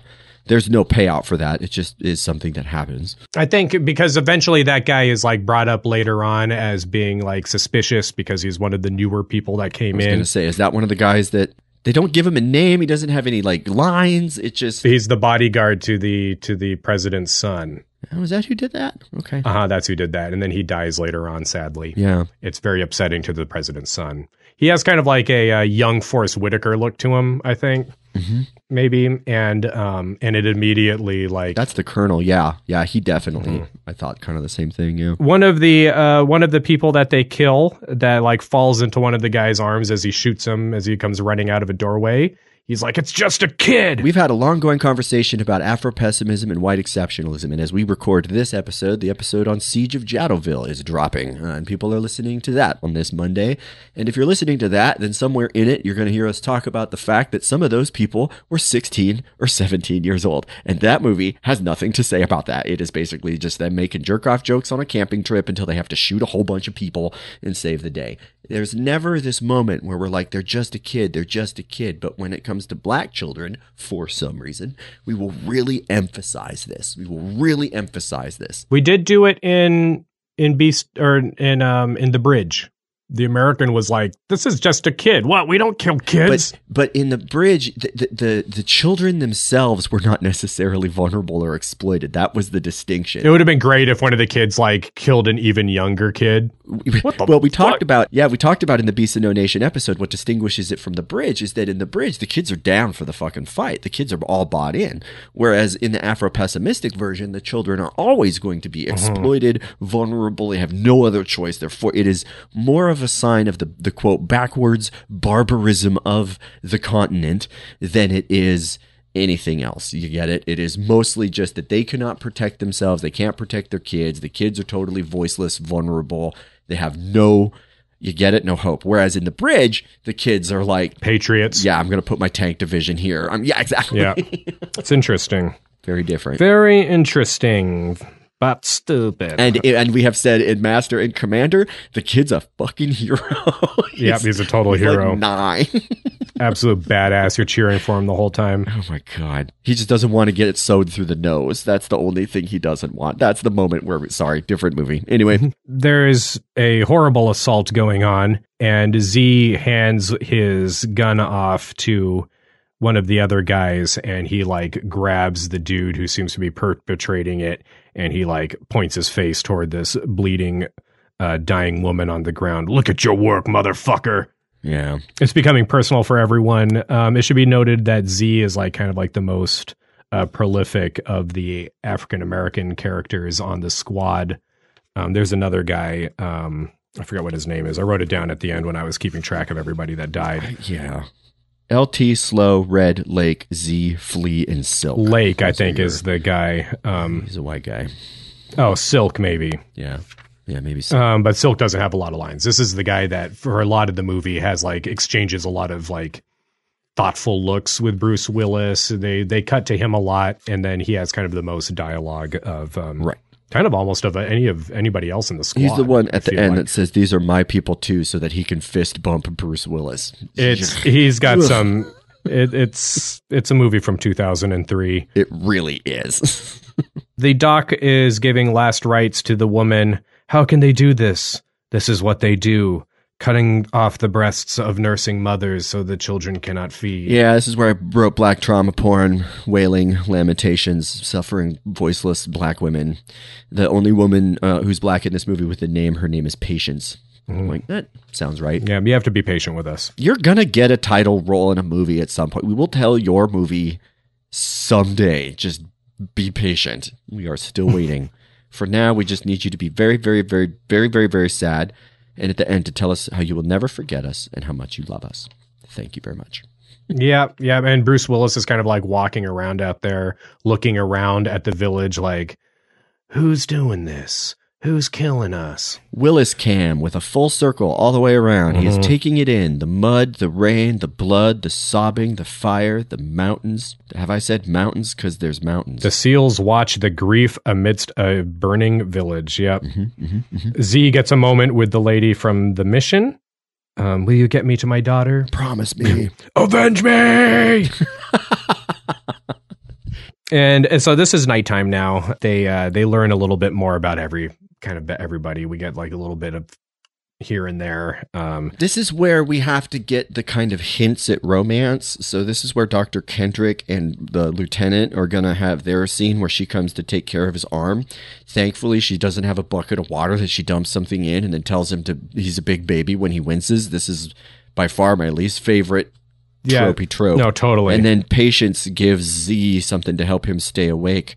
It's the cola nut from the tree. We've been using it for generations. She's got this ancient, ancient healing knowledge here. And that's kind of how I read it was they're like coupling. and he's like, I have Motrin.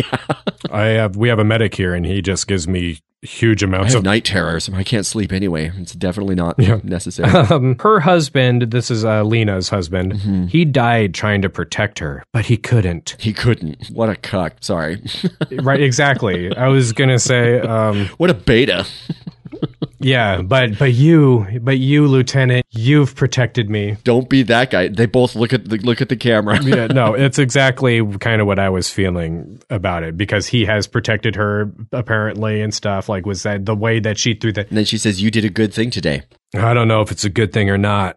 And I was like, this was an opportunity to throw in a line like, what if what we do here just makes everything absolutely worse, destabilizes the whole region and the peace process or whatever, blah, blah, blah, blah, blah, blah, blah. Um, Yeah. Would have been a great line to say. But no, it's been so long since I've done anything good. Well, okay. His arc is that he that he doesn't care for anyone at all. The mission is the mission. And now that he's doing something that is like flagrantly humanitarian, like like piling corpses up, lighting a man on fire, shooting the women in the pools of blood, Cutting he's like, boobs "I off, just- yeah. I don't know, I don't know, man. I just his feelings are so fucking buried. this dude needs to put his guns down and go to therapy because he has absolutely no perspective at all on what he's supposed to be doing with his life. He's leading a SEAL team. yeah, right. Instead, he's in charge with distributing violence and death. Okay. yeah, I wrote this movie could have gotten smarter about the uh, about the issues with a couple extra sentences right there. How long would have it taken? You know, but also it's not taking place in a real conflict, maybe or maybe it is. I don't know. Yeah. Uh, it's not about the special forces that were killed there in 2018 or whatever. Blurry camera and a bunch of feet. Clearly a nightmare sequence that he has to wake up from. Um, and they do the thing where he wakes up pointing the gun at his friend, but he doesn't shoot him. Easy, boss. God, you always wish it you could. Oh, that would have been great. Birds fly off. Then he just sits there. People come running over. What happened? He's like, I don't know. Sniper in the trees. A Everybody sniper! Get down. he's trying to say something. Oh no, he's dying. Puts his hand over his mouth. Wait, he's still alive? Shit. I mean, whew, thank God. just standing there next to the dying guy going, uh-uh, uh-uh, uh-uh, don't, don't say anything. Don't say anything. Don't tell him what happened. Oh, don't rat me out. Hey, speaking of a rat, there's a rat. Yeah, they're getting pursued all night. They thought that they were going to stop and like take a rest and pick up their their trail again once it came out, but they've been moving all night. Like they've somebody's been messaging them. Mm-hmm, mm-hmm. And so it's time to grab all of the guns and get everybody together and figure out who is new to this group within the past few days. Gideon, a friend of Lena's, goes running off into the trees. It's a friend of hers. Has to be a friend of hers. I feel like it Yeah. had to be a friend of hers. She's It that fallible. Add some stakes for her. Z takes a, a knee and he like lines him up and shoots him right in the back. Um, the guy falls on the ground there and um, and he's dying and they find a radio transmitter on him and they're like, "Why did you do it? Why'd you do it? Oh, they have my family. They'll kill me." This made me think of uh, a conversation that I had like my first or second year in graduate school of U of O. We, we, there was a seminar on like torture, and uh, it was offered by the political science department. No, welcome. Who told you to do it? Stop it! And it's like the American Rhetoric on Torture or something like that. And they talked about how in little incidental moments and also big, like major plot points, I'm one of many who give him information. they're going to have a moment where they torture someone to get information. About who? Information about who? And I don't know, just made me think of that. it's like, here they are getting really important information out of torturing this person, whereas all the evidence that we have on torture is that people will literally say anything to make the pain stop, so the information you get is mostly garbage. Follow who? Arthur. Oh, and when they're in a tremendous amount of pain, it's really difficult for them to convey the information that they have. So even if they want to tell you, they can't speak because it's too painful. The movie won't show you that. The movie shows them at the verge and being like, oh, coughing out the words that you want. But like, if you've ever experienced what like this, like, remember the episode where Hugh said he just drops the gun on the dude's wound and that's enough for the person to be like, oh shit, you get it? Like, you can't put a boot on someone's wound like that and elicit a response. The movie's lying to sell us a story about torture. It might be so close to the uh, time that he just got shot where he doesn't really quite feel anything from it. In which case, that also doesn't make sense. Maybe it works sometimes. I'm sure it's worked sometimes. Yeah, maybe. It would have been fine if, you know, he just knew that he was dying and just told him the truth anyway, because what does he have to lose from it? They established that they have his kids. They're going to kill his family. That's why he's carrying the bug. And Bruce Willis is like, literally let him bleed out. I'm not a killer. Yeah. Fuck you're not. What do you want to do with him? Let him bleed out. That seems harsh. Yeah, it seems that Lena has a bit more uh, compassion for his uh, situation because she's actually been there and knows that this is more complicated. But they just let him bleed out. Well, Bruce Willis just lets him bleed out. She like kneels next to him and then like the scene moves on, I feel, doesn't it? Then well, then he confronts everyone. I think that's my favorite turn in the whole movie. He's just starting to care. He just liberates a village because he's just started to care, and then one person. And now they turns betrayed him. This is why I don't oh, open my heart But to they you betrayed people. him in extreme circumstances. You get it? This isn't the last movie. This is someone who's like very, very victimized themselves. And what that does is make literally everyone in the group a target. Everybody up, And thank God because that's how he gets the all the information. It is only through that complete deep and unabiding suspicion that he gets the full picture. This off Gideon's dead body. And it's just a very telling move, I think, for this character. Dr. Kendricks is good friend. That character, America. yeah, exactly right. You any more of these here? Somebody's gonna tell me. Somebody's gonna start talking right now. Because if they don't, I'm gonna kill someone else. Don't fuck with me. Please. Please. There's no need for this. So why do people want them so bad? Like they can't just be pursuing them because they're Americans or a a hot doctor.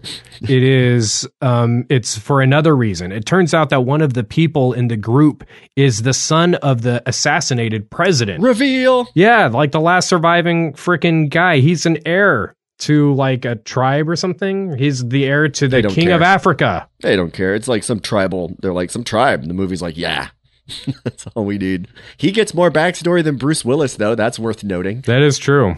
I said this is why we had to destroy the Kennedy bloodline. Yeah, Americans are kind of infatuated with that shit.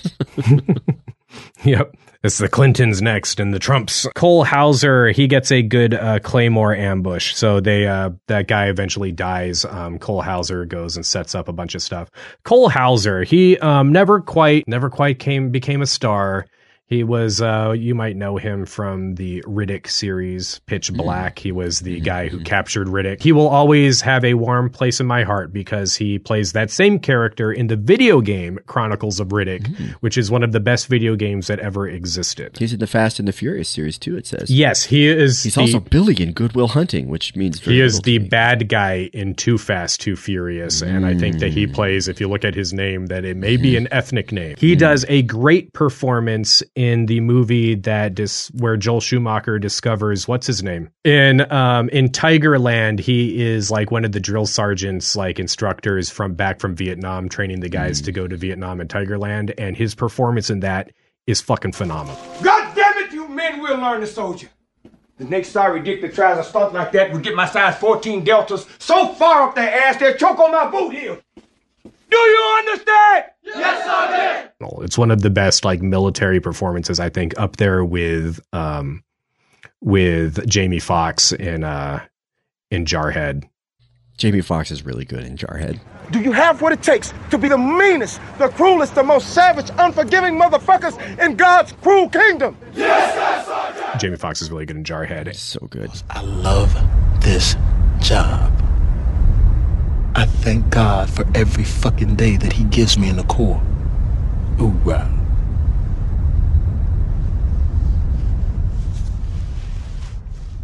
And um and I think it's like Joel Schumacher's last movie. Joel Schumacher gets shit on a lot for for the nipples Batman and stuff like that. As he should. But Tigerland is actually pretty good.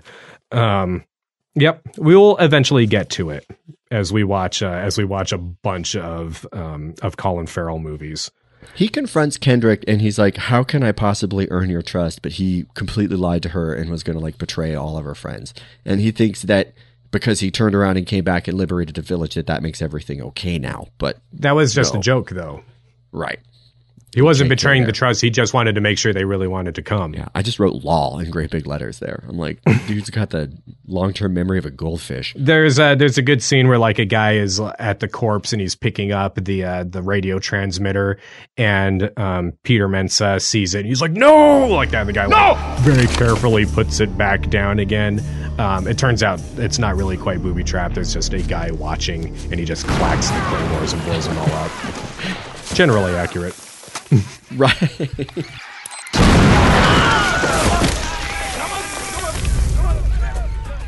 It's a uh, it's a good thing to assume if you are in the military and you are doing a patrol and you run across an obstacle that has been put in your way or something that is conspicuous that maybe somebody is watching it. Yeah. Yep. Yeah, box in the middle of nowhere. Don't go near that box. Yep. Yep. Back up and then like maybe fan out. Try to see if somebody's looking at Stuffed it. Stuffed animal in the road, just leave it there. Just just leave the stuffed animal in the road. Don't pick it up. You don't need to bring that home. Yeah, yeah, literally fan out and go around that box. Bomb everything around that box. Because somewhere near that box, there's someone with binoculars. So this is where I wrote. There's got to be a better place to talk on the phone. We already talked about this earlier on in the uh, in the episode. Cut the shit. Who do you think you're talking to? It's not gonna be a trial. It's not be a jury. I've been in your shoes, Lieutenant. Negative on air support this time. Airspace is too hot. It's so noisy on the flight deck, though. I don't like this. I said, "Is it just too cool to see? Like you just can't can't resist the opportunity. It's just money on screen, right? Like Basically, it emphasizes the fact that we got places to go and people to bomb. I don't. I think it'd be also. I was thinking to myself, Charles, if you and I ever get the budget to make it, you're going to be standing there on the flight deck with your hair blown in the wind and your hand over your ear, talking on the phone real loud. Who do you think you're talking to? And I just want like like a thousand planes, just like, just like landing both directions at the same time in the background, just totally overwhelming That's what I want. I don't even want that. I just want one helicopter in the background lifting up and then coming down again and then lifting up and just doing it over and over and over again in the background. just with nowhere to go at all. and then somebody comes out and tanks it up while you have some dialogue, and then it continues No, to fly. yeah, no plans whatsoever. just burning fuel. Just taxis back and forth across the flight deck. I would like to see. We talked about it during the behind enemy lines. I would like to see somebody in some kind of like a squirrel suit uh, get launched off of that uh, that catapult, like Oh, yeah. some way safely. If that person could could launch in like a in a a hang glider or something, Yeah. that would be fucking cool to see. I mean, just do it. I don't know, point it toward the shore or something so that they can kind of land safely, not in the water. I don't know how Yeah. it's safe to do, but figure it out in a way that doesn't collapse his thigh bones directly up into his thorax. I don't like this. As he's talking to Tom Skerritt, he's like, "When have I not completed one of your missions?" And he just has to look to the side. When have I not completed one of your missions? I loved that moment where Tom Skerritt's like, oh, Just let me do this mission for me. I did all of yours. Let me have this one. I just love that the movie literally has Tom Skerritt just like nothing to say. He's like, well, you got a point. It's like, no, dude, that does not fucking matter. They do imply that Tom Skerritt had was also a SEAL at one point. Yeah. I'm not sure if he has like a trident on his um on his uniform or anything. I didn't fucking give a look. Right. But they they he's like I've been in your position before, so Mhm. Maybe he was one of those pirates slitting throats back in uh, fucking Cambodia and shit. Yeah, he, he he was one of those people when the helicopter flew over the village with all the dead people in it. He was trying to see if he could land a loogie on one of the corpses as they. There's a bunch of Tom Skerritt cards, like death cards that you can put out. Yeah, right. He's throwing aces of spades out the window. Yeah, there you go. So much for diplomacy. Yeah, I broke my own rule. I started to give a fuck. Mm-hmm. He tells all of his guys that they can speak freely, and one of them says that they should cut their losses, and Yeah. everyone else is like, "We're here to save the day." Everybody weighs in and kind of like gives their their opinion. I said, "Is this a SEAL trope? Are we Mm. going to see more of this in the future?" Well, it's, it the- happens the in Lone special Survivor, where they're all like, Mhm. "What do we do?" Little, little debate here. The the Yeah, boss. this isn't a debate in any case. He just wants to hear the stuff, but the lieutenant Right. makes the makes the decisions. He does say this is what we're going to do, but I at least want to know how you feel about it before we go in. Interesting. I want to know how much I'm hurting your feelings. hmm I think it'd be funny if every single one of them was like, "We should all just be leaving these people behind. Like this is very stupid what you're doing." But the movie doesn't to Z- tell us that story. So Yeah, Z says, "LT, those Africans are my people too." LT. Those Africans are my people too. For all the years that we were told to stand down and stand by, you're doing the right thing.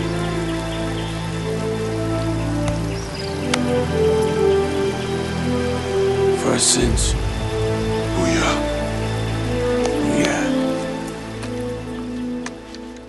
I wrote "ew" in all caps because um he literally thanks him essentially, and Bruce Willis I wrote in all caps for our sins. Hoorah, hoorah, fist bump.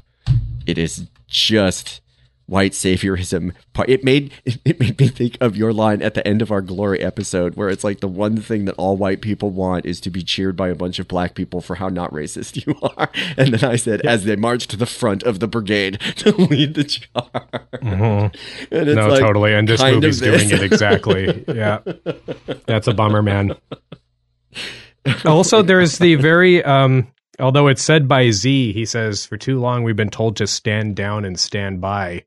That reminds you of Trump and the Proud Boys, right? Oh, damn! I didn't even think about that, but fucking phrasing there. Proud Boys, stand back and stand by. But I'll tell you what. I'll tell you The- what. you know what would really happen in this scene is Bruce Willis would come over to Z while he's cleaning his rifle or something, sit down, and he'd be like, "So you know these African people are kind of your people too, right?" Z would be like, "The fuck did you just say to me?" And Bruce Willis would be like, "Well, yeah, because you're African American and they're African." Just a little heavier to you, huh? I've never That- been here. That is what would happen. I'm from Cincinnati. Nope, but not in a Hollywood town. In Hollywood town, it sounds like this. LT. Those Africans are my people too. For all the years that we were told to stand down and stand by. For our sins.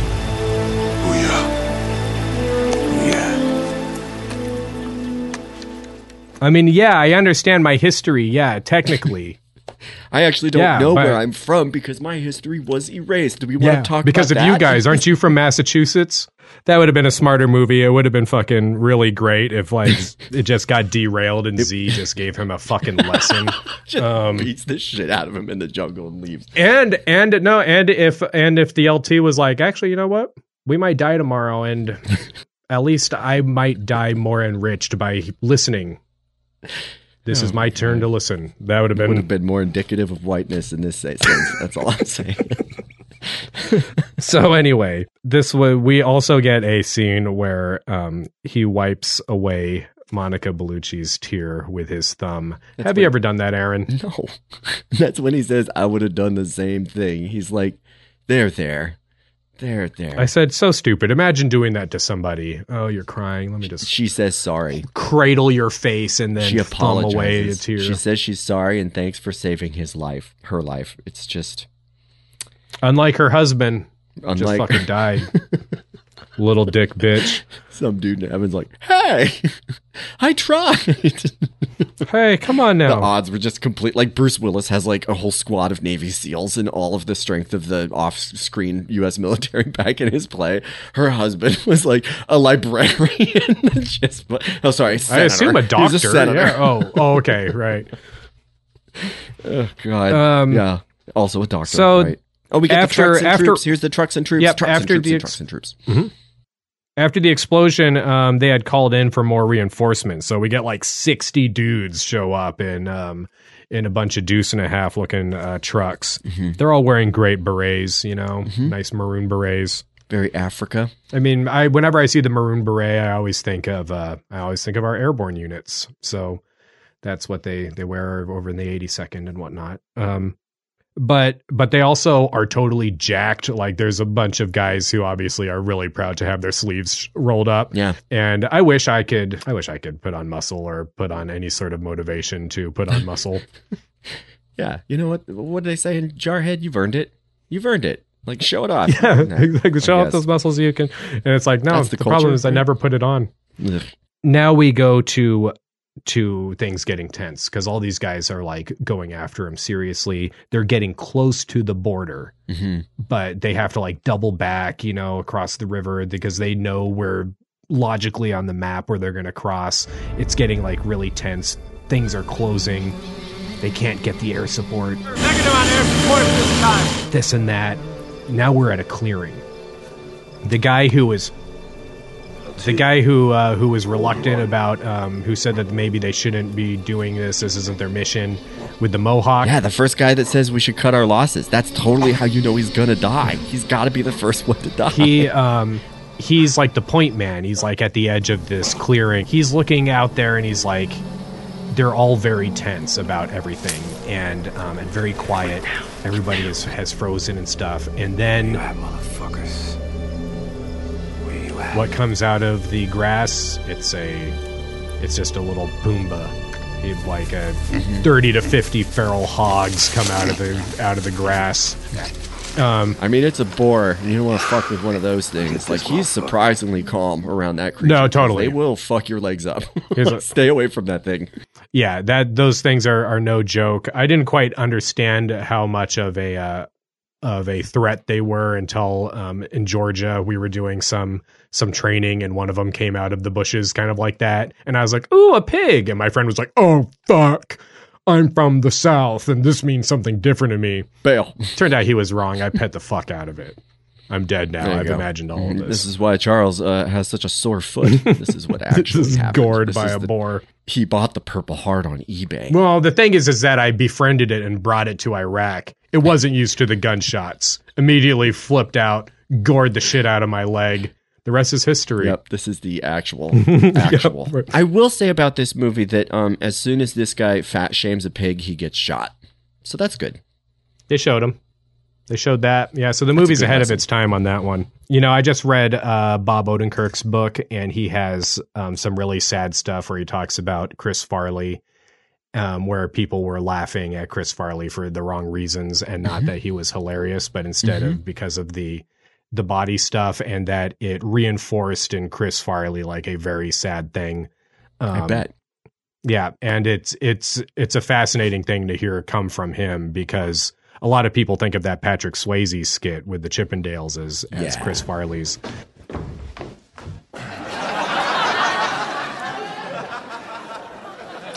Adrian? Barney?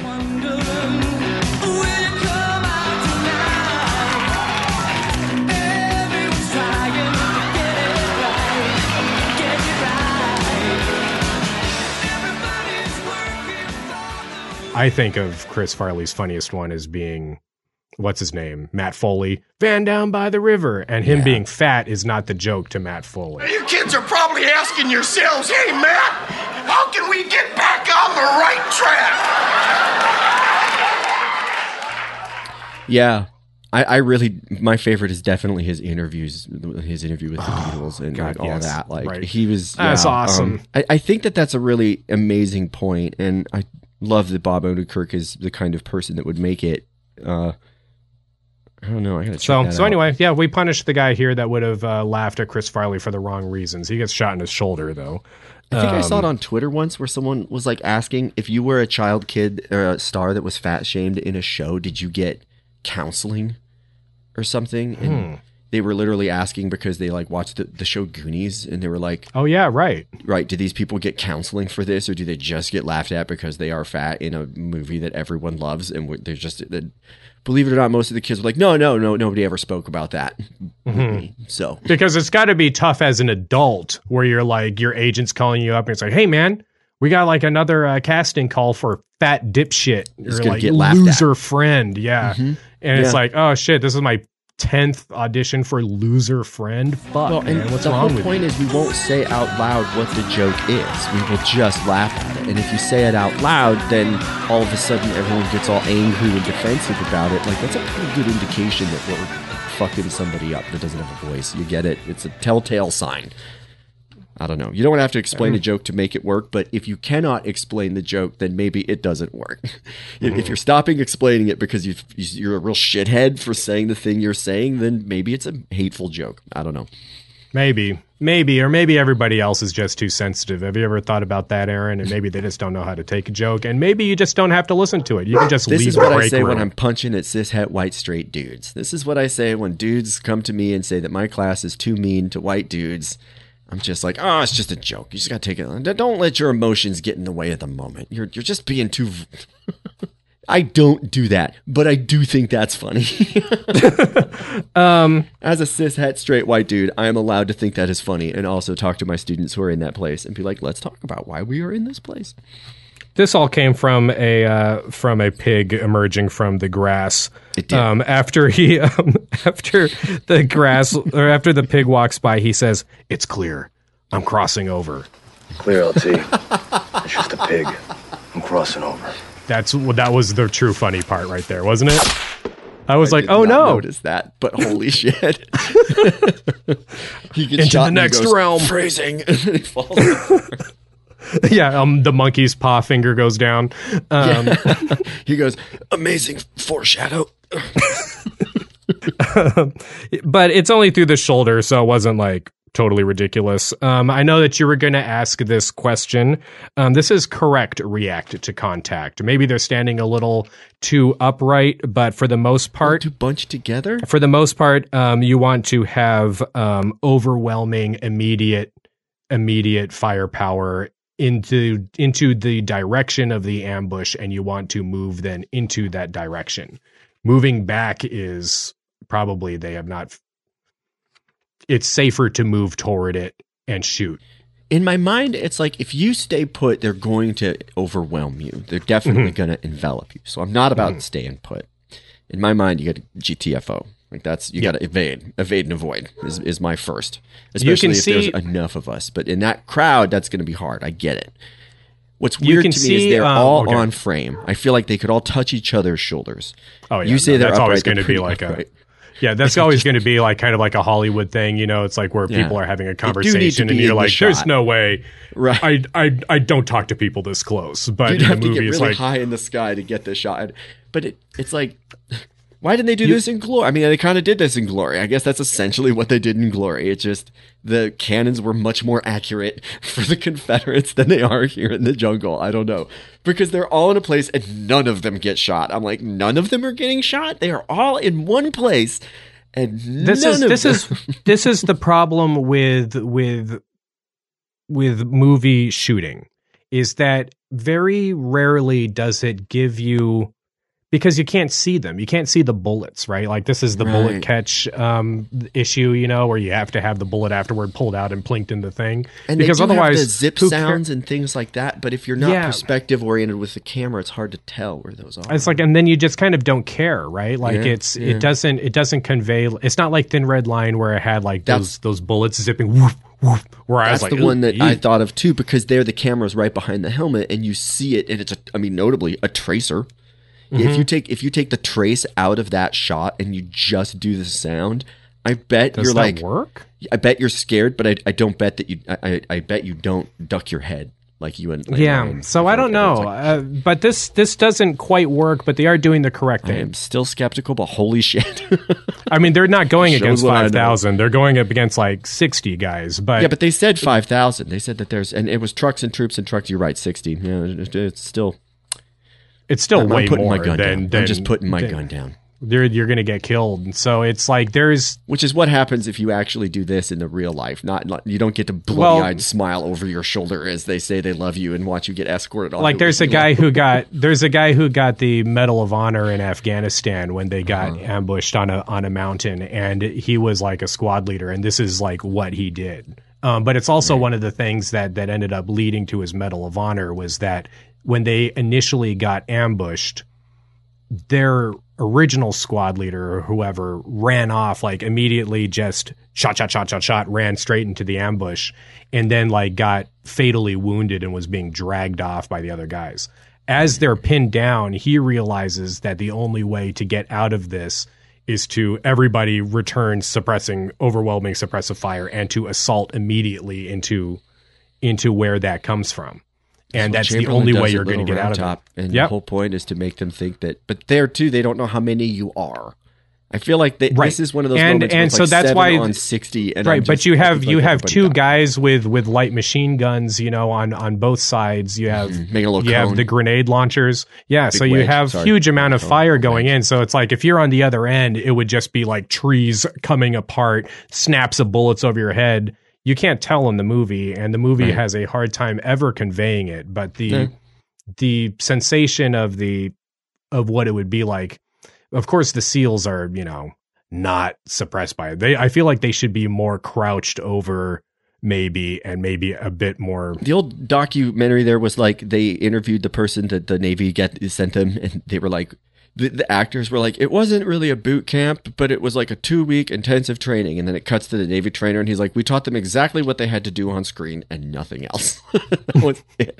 like if they had to do this, we taught them that, and, and we didn't teach them anything else. And so in my mind, I'm like, I guess this has to be true. It just seems so ridiculous, but that's probably part of the point. That's part of- that's part of the point all of that coming, that- you're just like, oh shit, get me out of here, right? Like it's, it's just a question of completely that, I guess. opposite of of your natural reaction and it's No the opposite of what they would normally be expecting is for you to be suddenly like within grenade range of them but it's also why an american fire team has like a 240 bravo and a SAW and a grenade launcher and all of the rifles and everything it's so that you Nodding. can put forth an immediate like overwhelming suppressive accurate fire um as, as so you Mm-hmm. can sense. move so Chuck another one for the good, like good thing the military didn't want Aaron because he'd be a shitty soldier. File. just dumping so many ammo, so much ammo. right. Well, the, well, the ammo is you know paid for by the taxpayer. You just Mhm. got to spend it as fast as humanly possible. But then you got to carry it. And the That's more of also it you the other shoot, thing. the less of it you have to carry. I think that's what the Blush and Roulette song means when she says, "Trade the weight in my hand for a heavier load." Maybe not. Maybe that's different.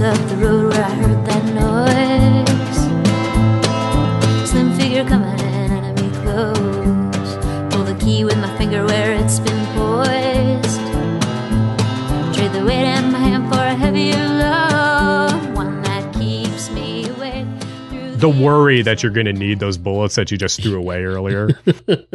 yeah, the buyer's regret. yeah, you just took like the bolt carrier out of the inside of the rifle because it just makes it that much lighter. That was my favorite bullet. The bodyguard, he gets killed. Um, there's RPGs and grenades everywhere, just like blowing everything. It's like suddenly like it's it's. I mean, even with those, those eight guys shooting back, it just wasn't enough. Um, Lena, Lena. Muffled wailing. I wrote. She's concussed. He yells. I wrote. He yells it a few times and then he forgets how do you pronounce it. Lena? Lena? No, Lena? No. I don't know. I've yelled it too much. It sounds weird to me and my ears are bleeding. Yeah, I was gonna say he is also concussed. Everyone is concussed right now. The whole Yeah, no, everybody is pretty much everybody's getting wounded. Um, the bodyguard dies. Slo is gut shot and he's dying. Earlier, when they were doing like the group chat, he said um, they were like asking his his opinion, and he goes, "Are we there yet?" Well, now he goes, "I guess we're there, huh, boss? I can hack it. I can hack it. I can hack it." He says he can hack it. Um, the Mohawk guy Lake that got shot says sorry, sorry, sorry. Calls us back to our conversation that we had in the episode on Full Metal Jacket, apologizing for dying as a soldier. There's a lot of this is actually like a common thing where it's like all they It can think sense. about is like the shame of being shot. I think it, it it's an odd shame on one level, and I want to emphasize and underscore that it's an odd and fucked up shame. It absolutely makes sense in the context of a world where, like, if you're not there, your friends are that much more vulnerable, and you Mhm. understand that, and you don't want to leave them vulnerable, and you know so it's like i don't want to disown completely the idea that they understand that that's one less especially if they're carrying one of those guns that you're rattling off that needs to do the damage when Mhm. they do the walking it's one less of those i get that but it is to me just eerie it's just very eerie Yeah, It's no, it definitely is. fucked up angle on Seeing it, seeing it could be a. I don't know. You could you could do more with it and and and speak on it. This movie doesn't try. Nope. A Cole Hauser does some more Claymore stuff. If you were, if you in the um in the thick of it needed to run a bunch of wire out and stick a Claymore into the ground, that's how you would do it the fucking fastest way possible. Just an absolute like like baseball dive face first with your arms stretched out, sticking that Claymore in the ground. good example of why grenades are still necessary. you get it? Yeah. Like you can make all the cool little booby traps in the world, but at some point if you got to throw something, you will want it to be made for throwing. Otherwise, Claymore is pretty devastating, um, but you don't really get to see it a lot in movies um, because it's it's more of a setup sort of thing. But this it was fun to see it in this, but this movie is ridiculous. Um, a commander watching the action, sending in waves of bad guys. Is that a trope? I think we're going to start seeing that now. It's the scene where um like the battle has been raging and you think it's reached the peak level and the quiet happens and the good guys have somehow survived and they're all scrambling to figure it out. And then another fight comes in and they're just trying to survive, trying to survive, and then it cuts to the arm going down and you hear this people coming down. The, I'm thinking of Braveheart. I'm thinking of Yeah, Braveheart, but I'm also yeah. recently thinking of Zulu. I think that they Yeah, do yeah, this yeah. in Zulu. But Yeah, yeah, it's a- just but it's always kind of a bad guy that does this. You know, like it's a bad guy that that waves his men forward or something. Mm-hmm. It's part They of should the- do that. They should do that with Robert E. Lee. Does he do that? Yeah, right. no. And Watching it you, dispassionately, just mm, sending in the next wave of wave. Pickett's men. More, of- I mean, Ulysses S. Grant. We're looking at you eating your pancakes, Oh, right, yeah, whatever it was. Burnside's Bridge or something. Um, yeah, it's it's it's very tropey, and they're just ridiculously. There's so many, and that's where I'm saying again, I'm, I'm really questioning those tactics. But you've explained it pretty well. I'm convinced. Um, and then the jets take off, right? Is that where we are? The carrier Yep, jets. jets take off. There they go.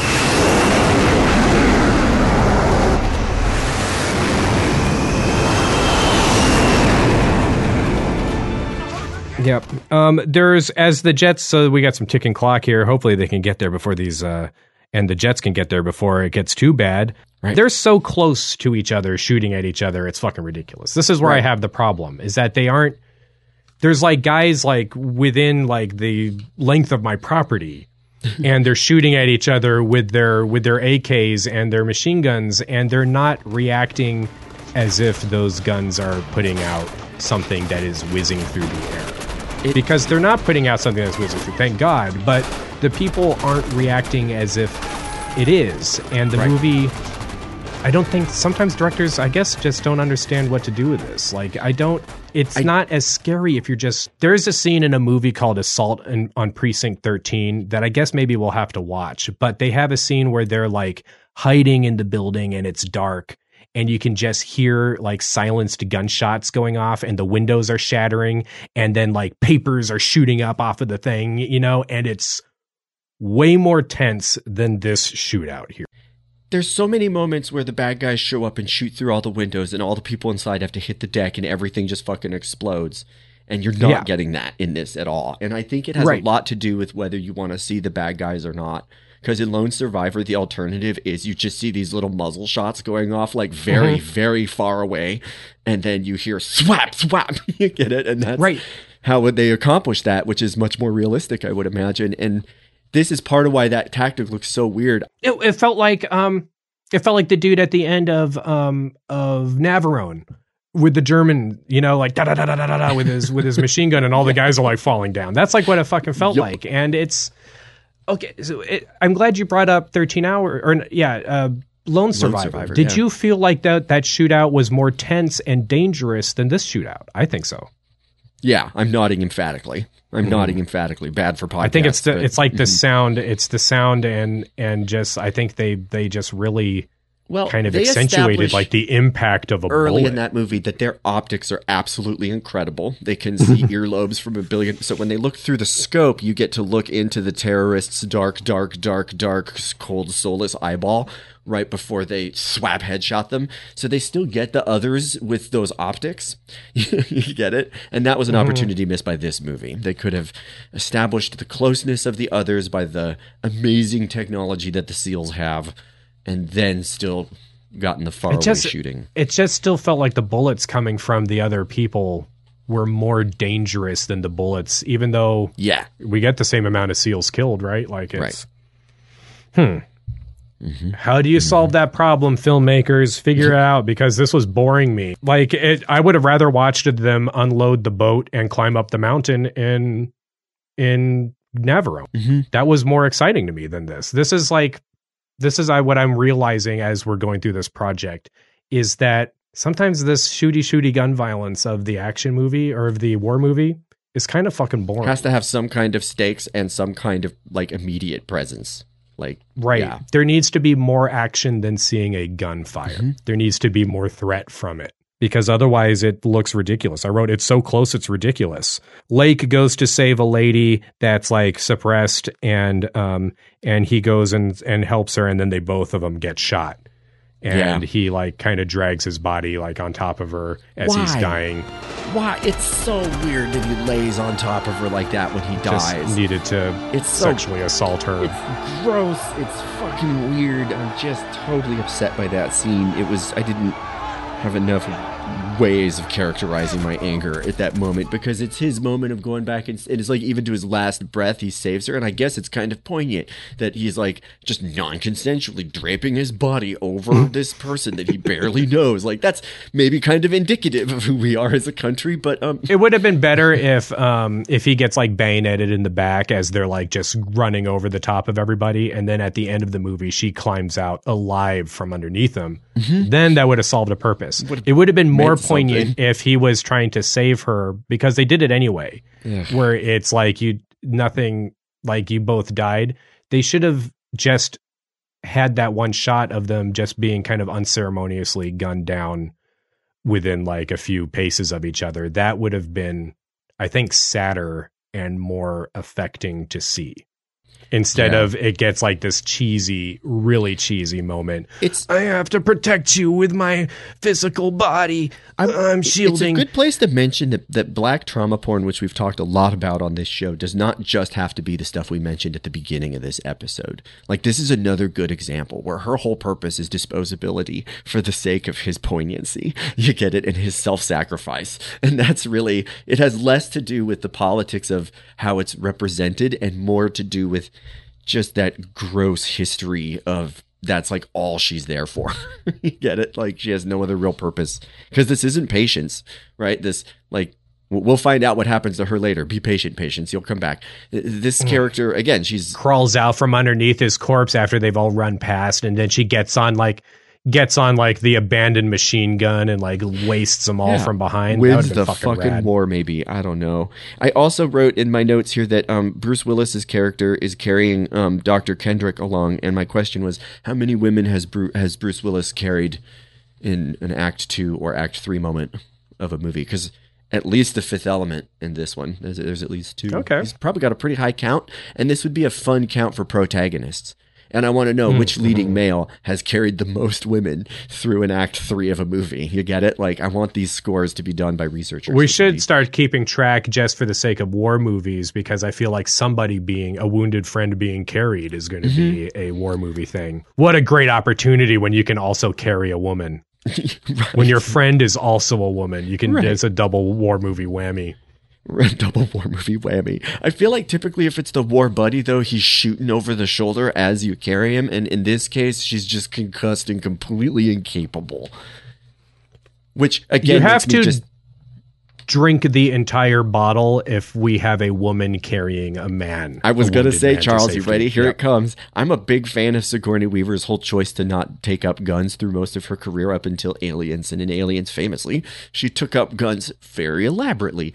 The one thing I want to note that is amazing about that movie is she literally drags Hicks's ass back to the ship, throws him on the cot, gets all the guns in the big gear up scene, goes back to rescue the little girl, and comes back and they fly out of there. And I'm just like, that's cool. That's pretty. She doesn't carry him like a sack of potatoes, but the dude is literally helpless. Like Hicks is. Mm-hmm. You get it? And his whole move in that movie, his whole point is to be the one person that looks to Ripley and is like, I'm going to do what she says. Like, that she's the only one that's encountered them before, so let's do what she says. Well, I'm gonna say it right here, but put a fucking wire harness on the guy and have a woman just throw him right over her shoulder, Right. and carry him off like he's like he's nothing. That would be fucking rad. Yeah. um, I would Just love to see transform our expectations of what women are capable of doing and cast Mhm. accordingly. Mhm, yep, and um, and just you know revel in the angry comments you get from the guys who just refuse to believe that a woman could throw a guy over the shoulder. Because who gives Yeah. a fuck? Yeah, those are woke points. Those are woke points, and you can spend them. There, the I was bank. reading, I was watching a freaking review of Red Dead Redemption 2, and the guy was like fixating for minutes and minutes on like this moment where the lady like stabs this other guy Yeah. in in this hand to hand like knife fight, and I was like, shut the fuck up. Who cares? It's Red Dead. Like I point this out in my class pretty frequently, and I almost always get an angry dude. At the beginning of Mad Max's Fury Road movie, the dude is literally a hood ornament. He is Mhm. literally a hood ornament. He is muzzled. He is a hood ornament. He's a blood bag. And um, Furiosa is the whole point of the opening sequence Yep. of that show.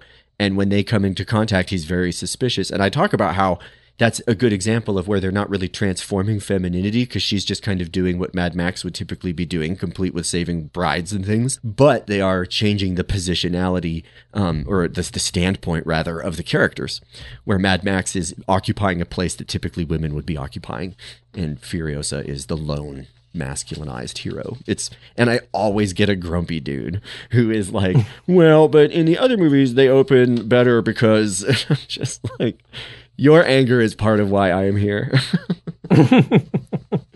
Not gonna lie, because we can learn Yeah. a lot from that anger. Fragility teaches people things. I have written jets. There's there's approaching jets. Yep. Yep. Here they go. There's some. They give the refugees uh, some action to do. Like you know, the Mhm. refugees also have guns, and they are effectively shooting back. Suddenly, Fucking surprise! I mean, An they were doing it earlier too, but they weren't. Like, minutes into this movie. Yep, look at them go. we, we, we, plot sometimes when a woman does something that is a choice that affects the plot. This is when do the locals make a choice that affects their own conflict. Well, here's one. well, Here's a moment. this is when they've they've gotten into the situation where yeah, where they're actually in a in the shooting thing. Although the bodyguard did save um, Bruce Willis earlier, so Mm-hmm. Just very vaguely, but yes. Um, Silk, sadly, he dies in the river. He gets shot up as he's trying to cross. He was Doesn't flinch um, at all when they splash right across his face. That's some solid acting. Absolutely. Um, there's I wrote so much shooting, jets showing up, Zee gets shot up, Red gets shot.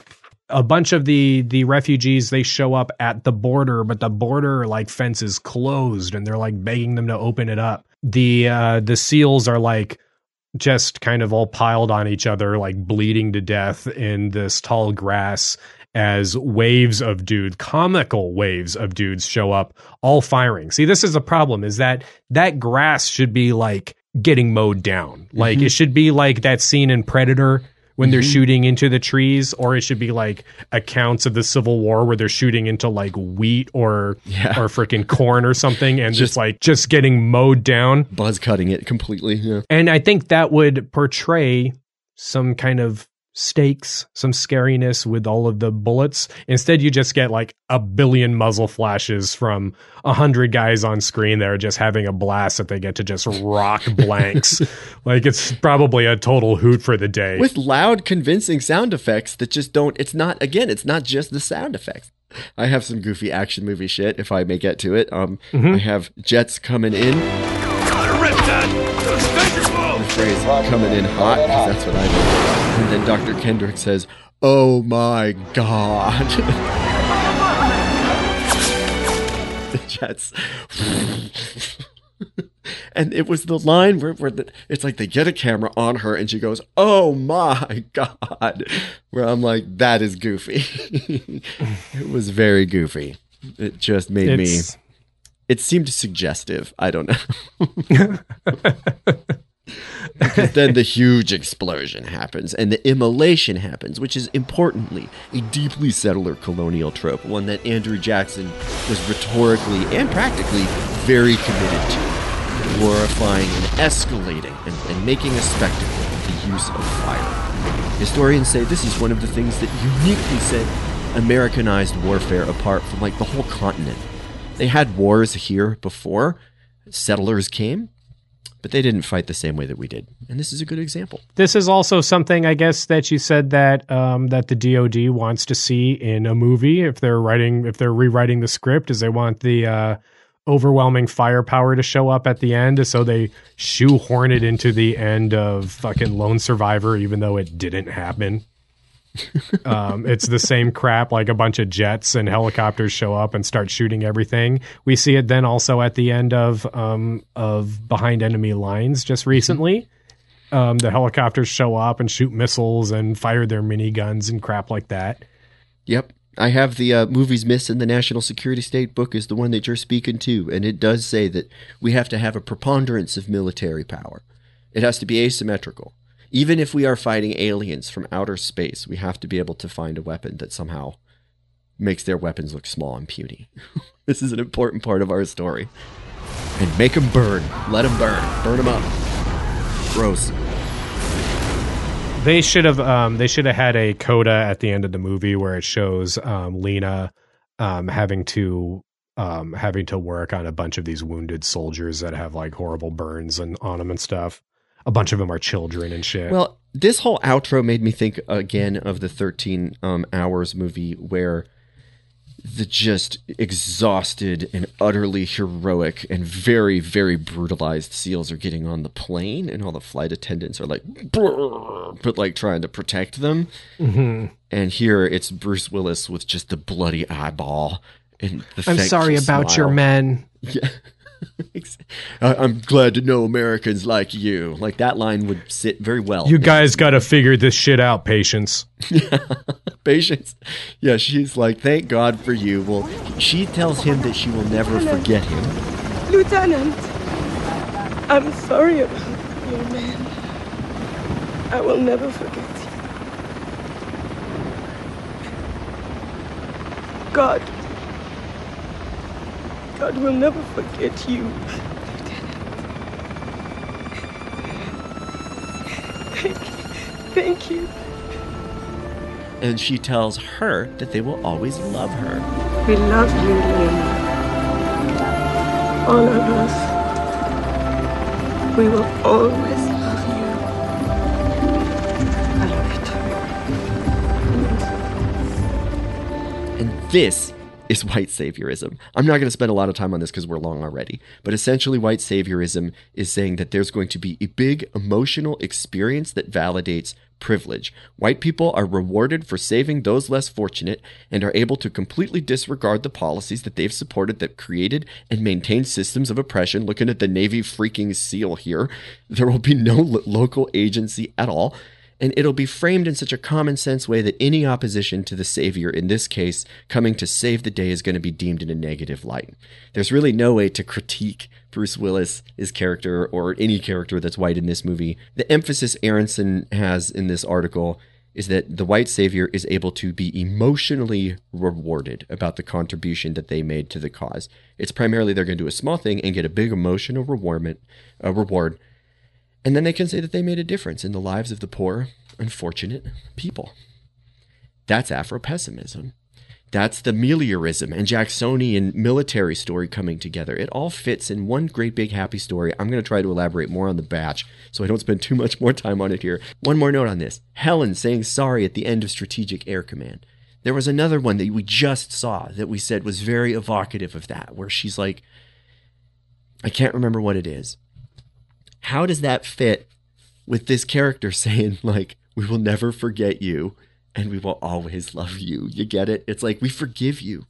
We forgive you. You're perfect.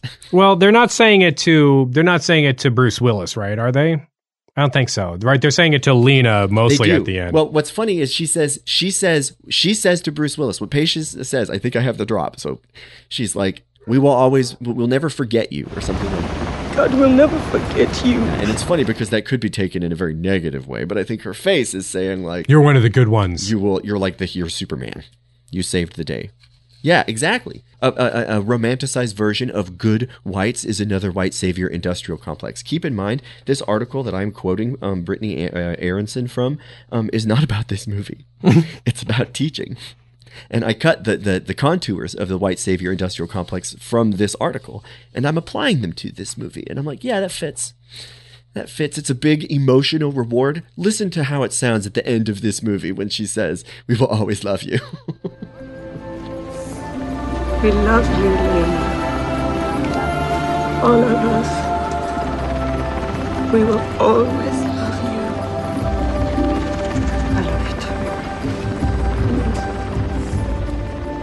It sounds a lot like the end of Glory as Shaw walks to the front of all of the people to lead the charge, doesn't it? Very emotional.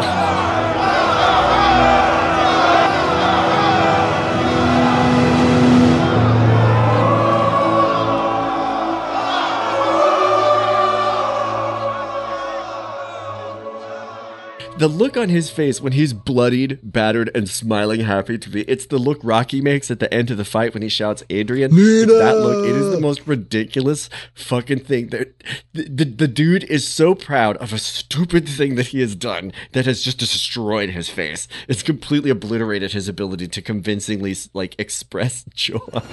and the movie plays the music over it that makes us just feel like he's so heroic. It's so funny. Take care. Tom Skerritt runs out there, helps him back up and everything. Like they're helping their men. Tom Skerritt runs out there and says, I know y'all just finished humping, but I gotta send you back out. Get yourself some grub and you're heading right back out. And the movie just loops. Bruce Willis nods at him. Okay. Get the medic to look at that. All right. just and the audience is like, no, no, no, no, no, no, no, no, no, no, no, no. Train somebody else. There's just like four dead guys just sitting in the fucking seats there. Flags draped over their heads. They're not going to say anything. No, no. I love Tom Skerritt. Families reunited, and we love you, Lena. The end. Oh, we, we got to get the, the, the dude shouting freedom. The, the article made me laugh because it points out this movie very conveniently gives us an exit strategy. The son's standing there, all of the people start singing and dancing around him as they realize their tribal leader has returned. I thought he was bringing right. I thought he was bringing democracy. That his family was doing democracy, but no. Instead, it's a monarchy. It's definitely the tribal leader has returned, and they will just dance and sing and point, and because that's as basic as it is. And then his fist goes up, and he says, "Freedom!" If only we could find the Black. Panther. If only we could just elect him. Why don't we just do that? Why don't we just do that, Charles? I don't know why we don't do something. The world is letting this. Well, how happen. many missiles does it cost to do that? Not many. It was one flyby, two jets. That was another thing. Two jets. Two jets off a aircraft carrier.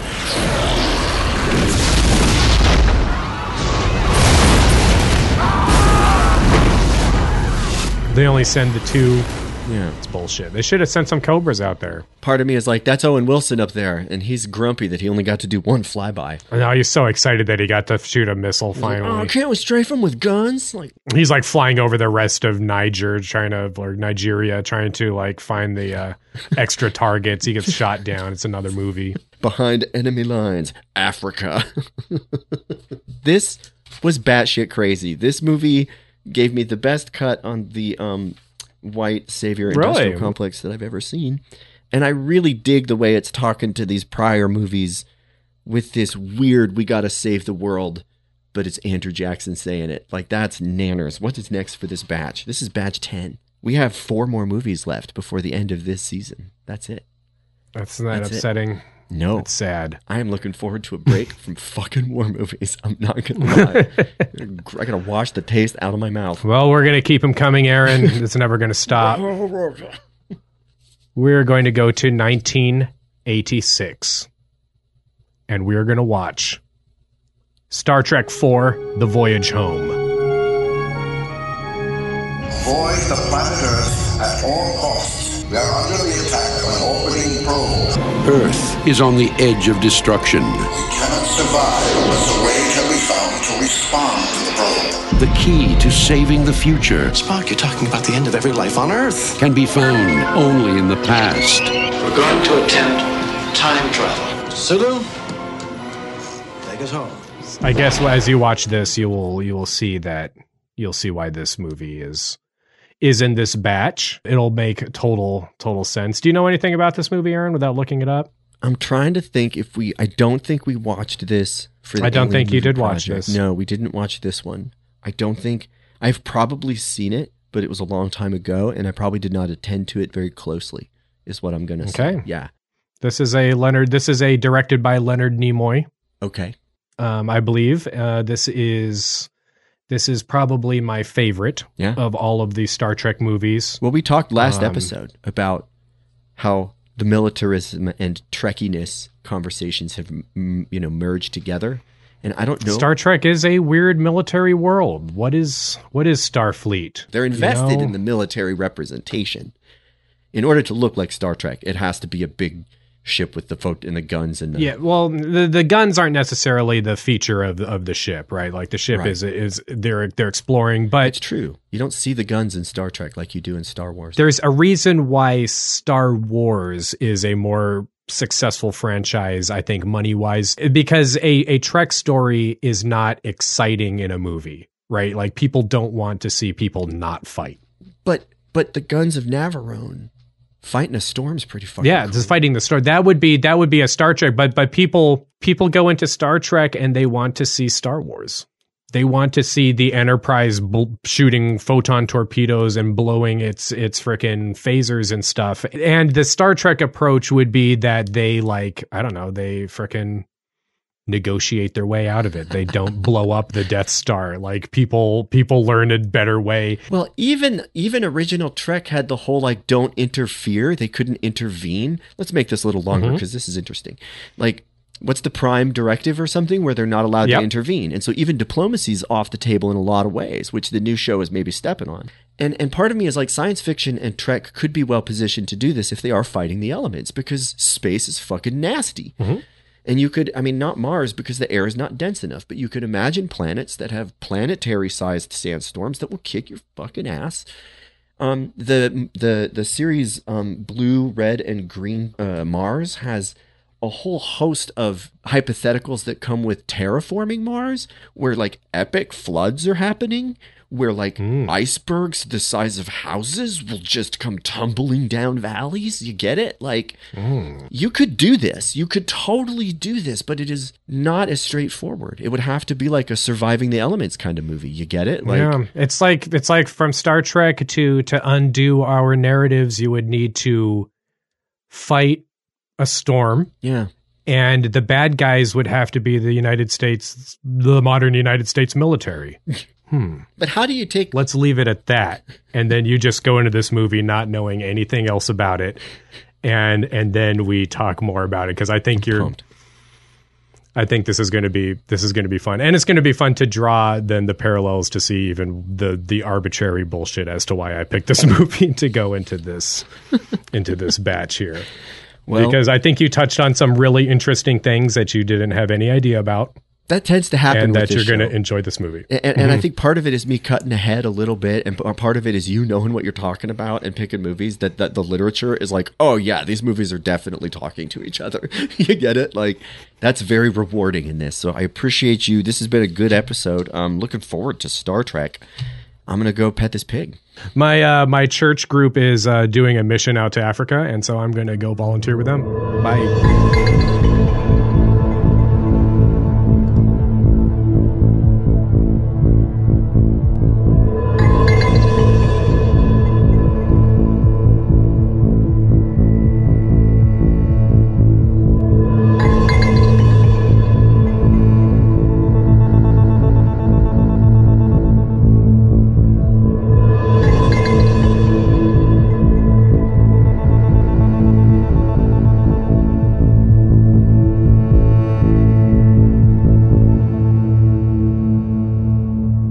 Said two to three hours on Tears of the Sun. Here we No, are delivering absolutely, a yeah. nearly three hour episode. Congratulations. I don't like this.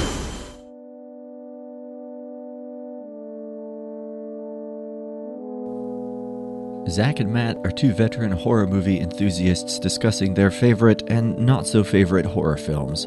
Scary movie fans beware, or listen to Watch No Evil. News, reviews, and deep dives of the television series and film franchises you love. Take a tour of the popular media world with Biggs and Brandon on Not Safe for Network. Charles is a Purple Heart recipient and cinematographer. Aaron is a professor and critical cultural scholar. Together, they explore the narrative, affective, and production politics of war cinema on the Reel War Project. That's R E E L War Project. You can find all of these shows wherever you find your podcasts. You can find all of these shows on Redwood Sound Labs.